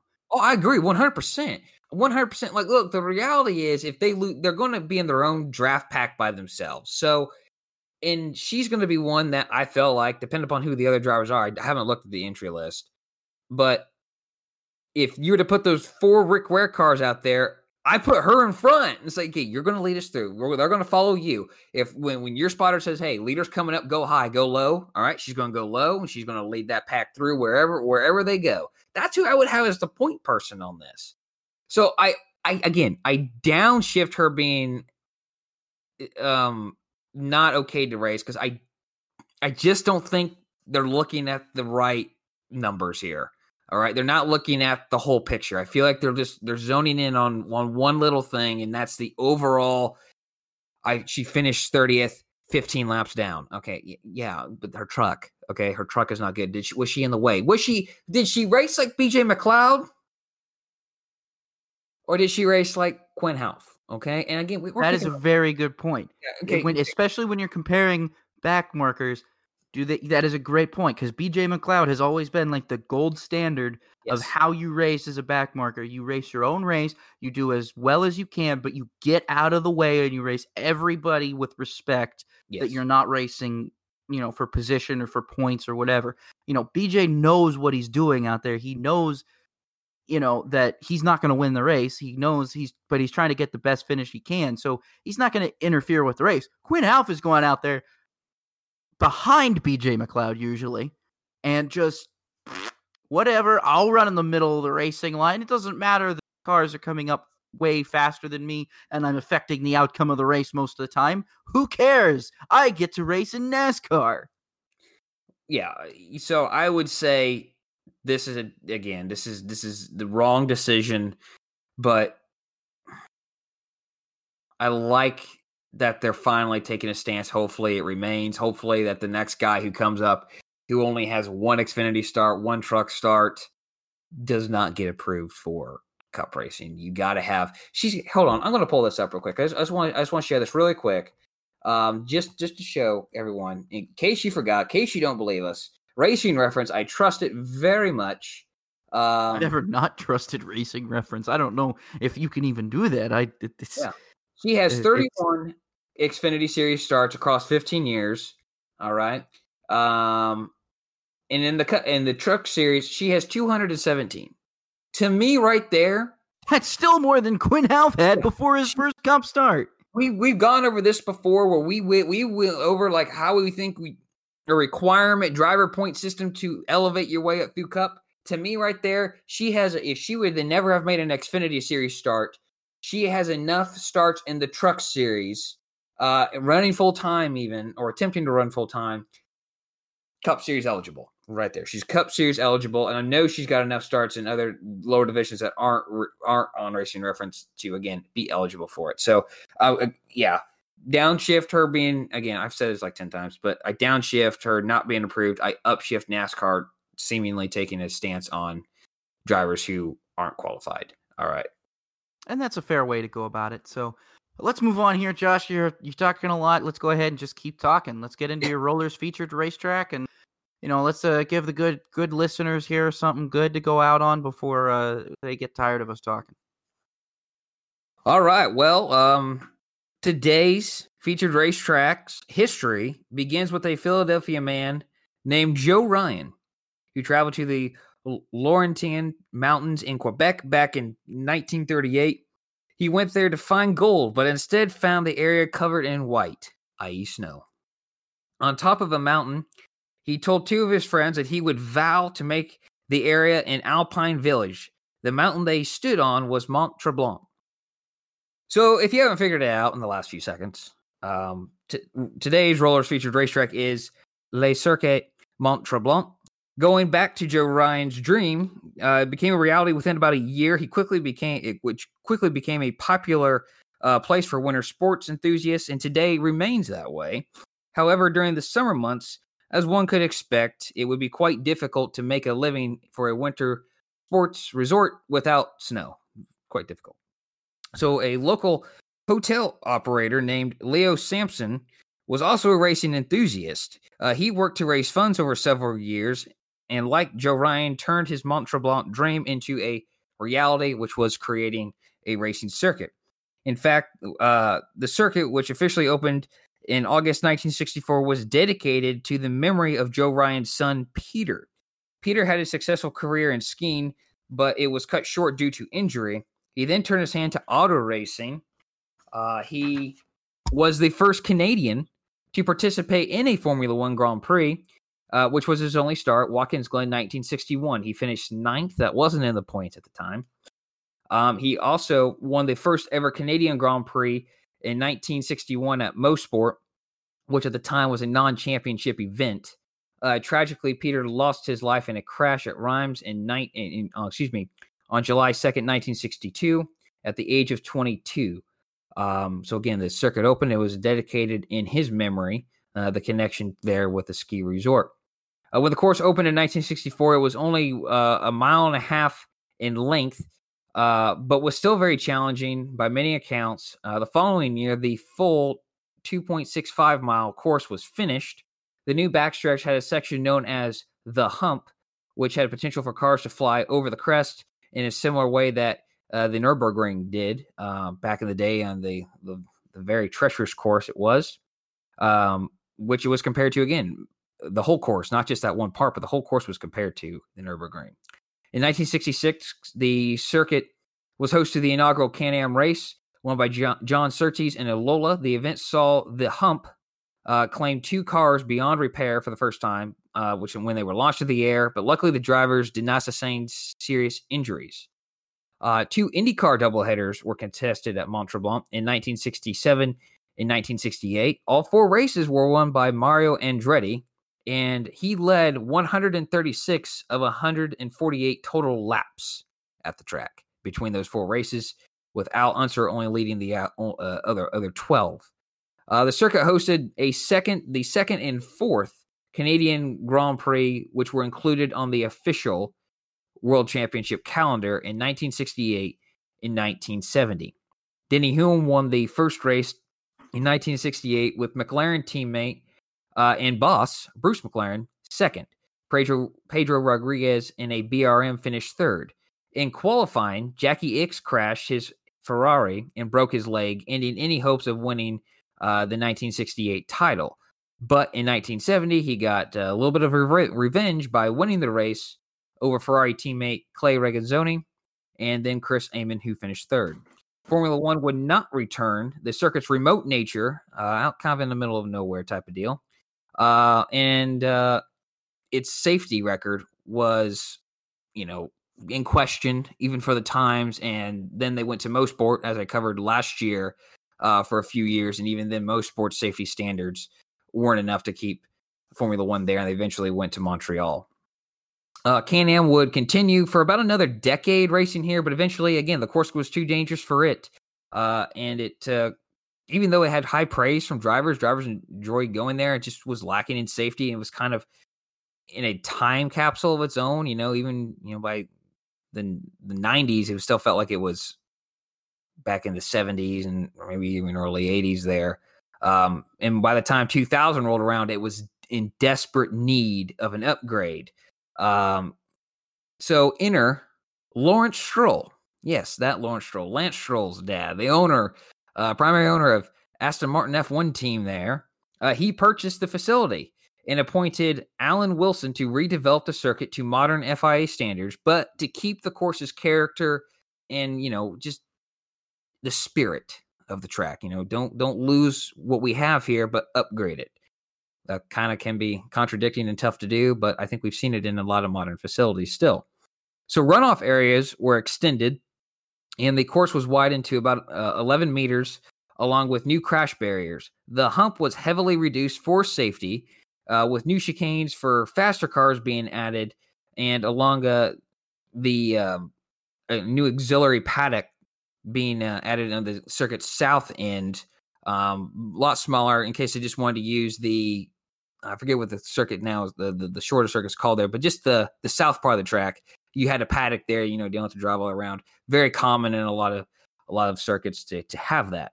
Uh, Road Atlanta has one, and I know the Pittsburgh International Racing Complex or Race Complex has one too. I don't, Rob, I don't know if you ever heard about that track, but I have, yeah. Okay, good. They race um Formula Regional America series. Okay, well there you go. Awesome. I did I didn't know that. Um so this is was obviously very extensive. You know, the, the project that they were doing was taking a track that was decades behind the times to modern times, and the track was closed for two years to, to get all this done. Um, he even had the buildings upgraded, but using their original design. Um, again, part of that spirit, part of you know keeping the history there. The control tower was even given an additional floor on top, but it's done so well, it's difficult to know without even look, like looking at like a photograph. Like, oh my gosh, that that is there another floor on that on that tower there? So so Stroll took care of the facility is, is kind of my point, and I think that's very cool. Um, the Grand Am series went to Mont Tremblant from 2002 to 2005. Uh, in kart race there in its final season before the IndyCar unification. And of course, the final season was 2007. The unification came in 2008. Uh, there's no room for the track on the on the new calendar in the 08 season, so it was dropped. Um, so the circuit is predominantly fun fact about that champ car race. And I apologize for inter- interrupting you there, but there was a fun fact that that was that Mont Tremblant was actually a replacement because when they lo- they lost Montreal uh, as a champ car race to the NASCAR. Um, and so, in order to get another race in Montreal, they went to Mont Tremblant instead. There you go. Thank you, Ralph, for adding that. I appreciate that. Um, so now the circuit, since you know, then it's just been local racing. You know, really schools. You know, local driving. Not not much is held there, uh, uh internationally or nationally in a sense. Um, it is home to the Jim Russell Racing School. Now, the reason I chose this track today is due to the fact it faces a new challenge. So, a little over a year ago, a Canadian Supreme Court judge made a ruling that essentially means that any racing of any kind is breaking a noise ordinance. To make a long document, to make a long story short, the track is limited to 55 decibels with a 3 decibel tolerance. So, to put that into perspective, that is equivalent to a normal conversation at home. I don't know of a car that is that quiet. All right. At least a, a non-electric car, you know, that, that that's that quiet. So that makes it very difficult. So the ruling obviously comes. Residents were complaining. The the kind of the story is is that hey, this track isn't you know there isn't this much enthusiasm for this track as there once was. The the the, the city of Mont a little more fashionable was one word I saw in an article used. So I'm like, uh, okay, so um, Lawrence Stroll has put the track up for sale, and all bids were due um, on April 15th, so this past week. Um, and the future is certainly uncertain, you know. Uh, and, and Lawrence Stroll, he's got a lot of, I've, I've used this term already in this podcast, but he's got a lot of irons in the fire, and this is one he's just not wanting to to keep hot at the moment. So you gotta you gotta make business decisions, and you know they were able to run a race there last year towards the end of the season, and it's it's it, it just looks difficult for this track to continue on without some sort of other ruling.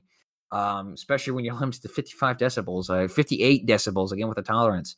Um, so I kind of just want to make a quick note. You know, it's the same story what I ranted about earlier with the Miami Grand Prix. It's the same story um, we've seen in Nashville. I think it's important that you know if Stroll doesn't end up selling or whoever the new operator is, work out a deal with the city that says, "Hey, we're not going to run racing here every day. All right, we're going to limit it to certain weekends of the year." And that's what we're going to do. You know, that, that's how we're going to operate it now. It allows us to stay in business it allows people to still come here and make money. I don't know how much money the city makes off of the, the tourism with the winter sports stuff. I, I can't tell you that, but there's somewhere, someone down the way is making money. Of this track being in operation, someone's getting a job. Uh, someone, uh, you know, local restaurants making money off. You know, I, I, I could go on the list there, but I think it's important for us to save tracks, but it's also important for people to work together. And I think that's a lesson we can take in a lot of things in life. Um, so I hope this track stays around. It's got a it's got a storied history, uh, especially in its beginning, and it would be very very uh, saddening to see it go away. So racing reference, racing circuits, and the drive um, assisted in today's rollers featured racetrack. It's been a while since I've done one of these, so it's fun to start with this one. Yeah, thanks for talking about that, Josh. It was uh, it was obviously timely. When I saw that, I thought, "Oh man, I heard about that in the news." isn't Montre Blanc getting sold? And as much as I hate to hear that, you know, the the future is uncertain for Montre Blanc, it has been a great racing circuit. Like I said, the Champ Car race there in 2007 was really, really interesting. I think uh, who won that? Was it was it a Bobby D win or? I think uh, Dutch driver Bobby D. Bobby D. Yep, it was Robert okay. Doornbos. That was it. Robert Doornbos. Okay, so I was right. I was I, people call him Bobby D. Uh, of course, now we know, you know, he has a after since retiring from racing. We all know what Bobby D does now. Josh, you remember, right? Mm, no. No, he owns a successful sex toy company now. Oh my god. Yeah. Yeah, so Things that's I how we wanted to end the series. On the podcast was that. Oh yeah, man, didn't, didn't, expect that. You guys didn't know that. You guys not know this is this is obvious. It's right there. It's anywhere on the internet. Rob, I think you know a lot more and think that there's a lot more common knowledge out there. You're you just know these things. I don't know where you learn them, but there you go. Dang. I'm just I'm serious. I'm, saying, I'm serious. Did not expect that to come out of your mouth. I I did not expect that at all. You didn't. You did not once expect that. That's what Robert Doornbos does in his post racing life. Well, here we go. Recording on uh on April 19th, April 20th, 2021. Rob mentioned um adult toys on this podcast. That is made by Robert Doornbos. Yeah. Okay, there you go. What's in the windshield? We got some stuff to talk about up there that's uh that's that's not found at a Cirilla's. Um Formula One returns in two weeks at Portimao in Portugal for the Portuguese Grand Prix on May 2nd, followed by the Spanish Grand Prix at Catalonia on May 9th. Formula E races this upcoming weekend. Oh boy, we got the first uh first Formula E race on a permanent circuit. I'm excited for this. Uh at the circuit, Ricardo Tormo for the Valencia. Excuse me, I should probably uh not burp when I'm doing these promos. Uh for the Valencia E Prix on April 24th and 25th. The NTT IndyCar Series returns for more action this weekend for the annual Streets of St. Petersburg race on April 25th. That'll be on NBC. Uh, Formula E, we'll see if uh, CBS Sports decides to broadcast it. As we all know, what happened in Rome, uh, we'll find out. I haven't checked the the TV listings yet for this weekend, but and that's fluid. I'll have to now. And that's fluid, probably. It is fluid. NASCAR has a triple header at Talladega Superspeedway this weekend. The ARCA Menard Series uh, races first, and the NASCAR Xfinity Series will race after them on Saturday, April 24th. And then the Cup Series will race on April 25th. It's Talladega week, guys. Can you believe it? I can't believe it. I'm excited. You're excited. We're all excited. It's St. Petersburg weekend. Uh, it's it's Formula Easing on a permanent circuit weekend uh, it's it's it's a big weekend, and uh, I'm excited for what we have in store for us. There's probably other races that I'm forgetting of, and that I'll talk about later, like like supercars. I always leave supercars out of the what's in the windshield, but every time the next week I talk about it. So, anyway, uh, that is going to do it for us today on Rob and Roller Podcast. Thank you guys so much for listening. Thank you so much for hanging in there and listening to us on this nice long podcast. We really appreciate all of your support. Uh, so, again, thank you uh, all, all to all of you for listening. And uh, we will be back again next week with another uh, edition of the Racing with Rob and Roller podcast. Uh, don't forget to follow us on Twitter. I am at rpeters33. Josh is at roller underscore zero one. And our show is spelled just as it sounds R O B A N D R O L L E R. That's Rob and Roller. Uh, so that is going to do it for us. Have a great Talladega weekend, everybody. Enjoy the races. And uh, we will see you next time. For Josh Roller, I'm Rob Peters, and this has been the Racing with Rob and Roller podcast.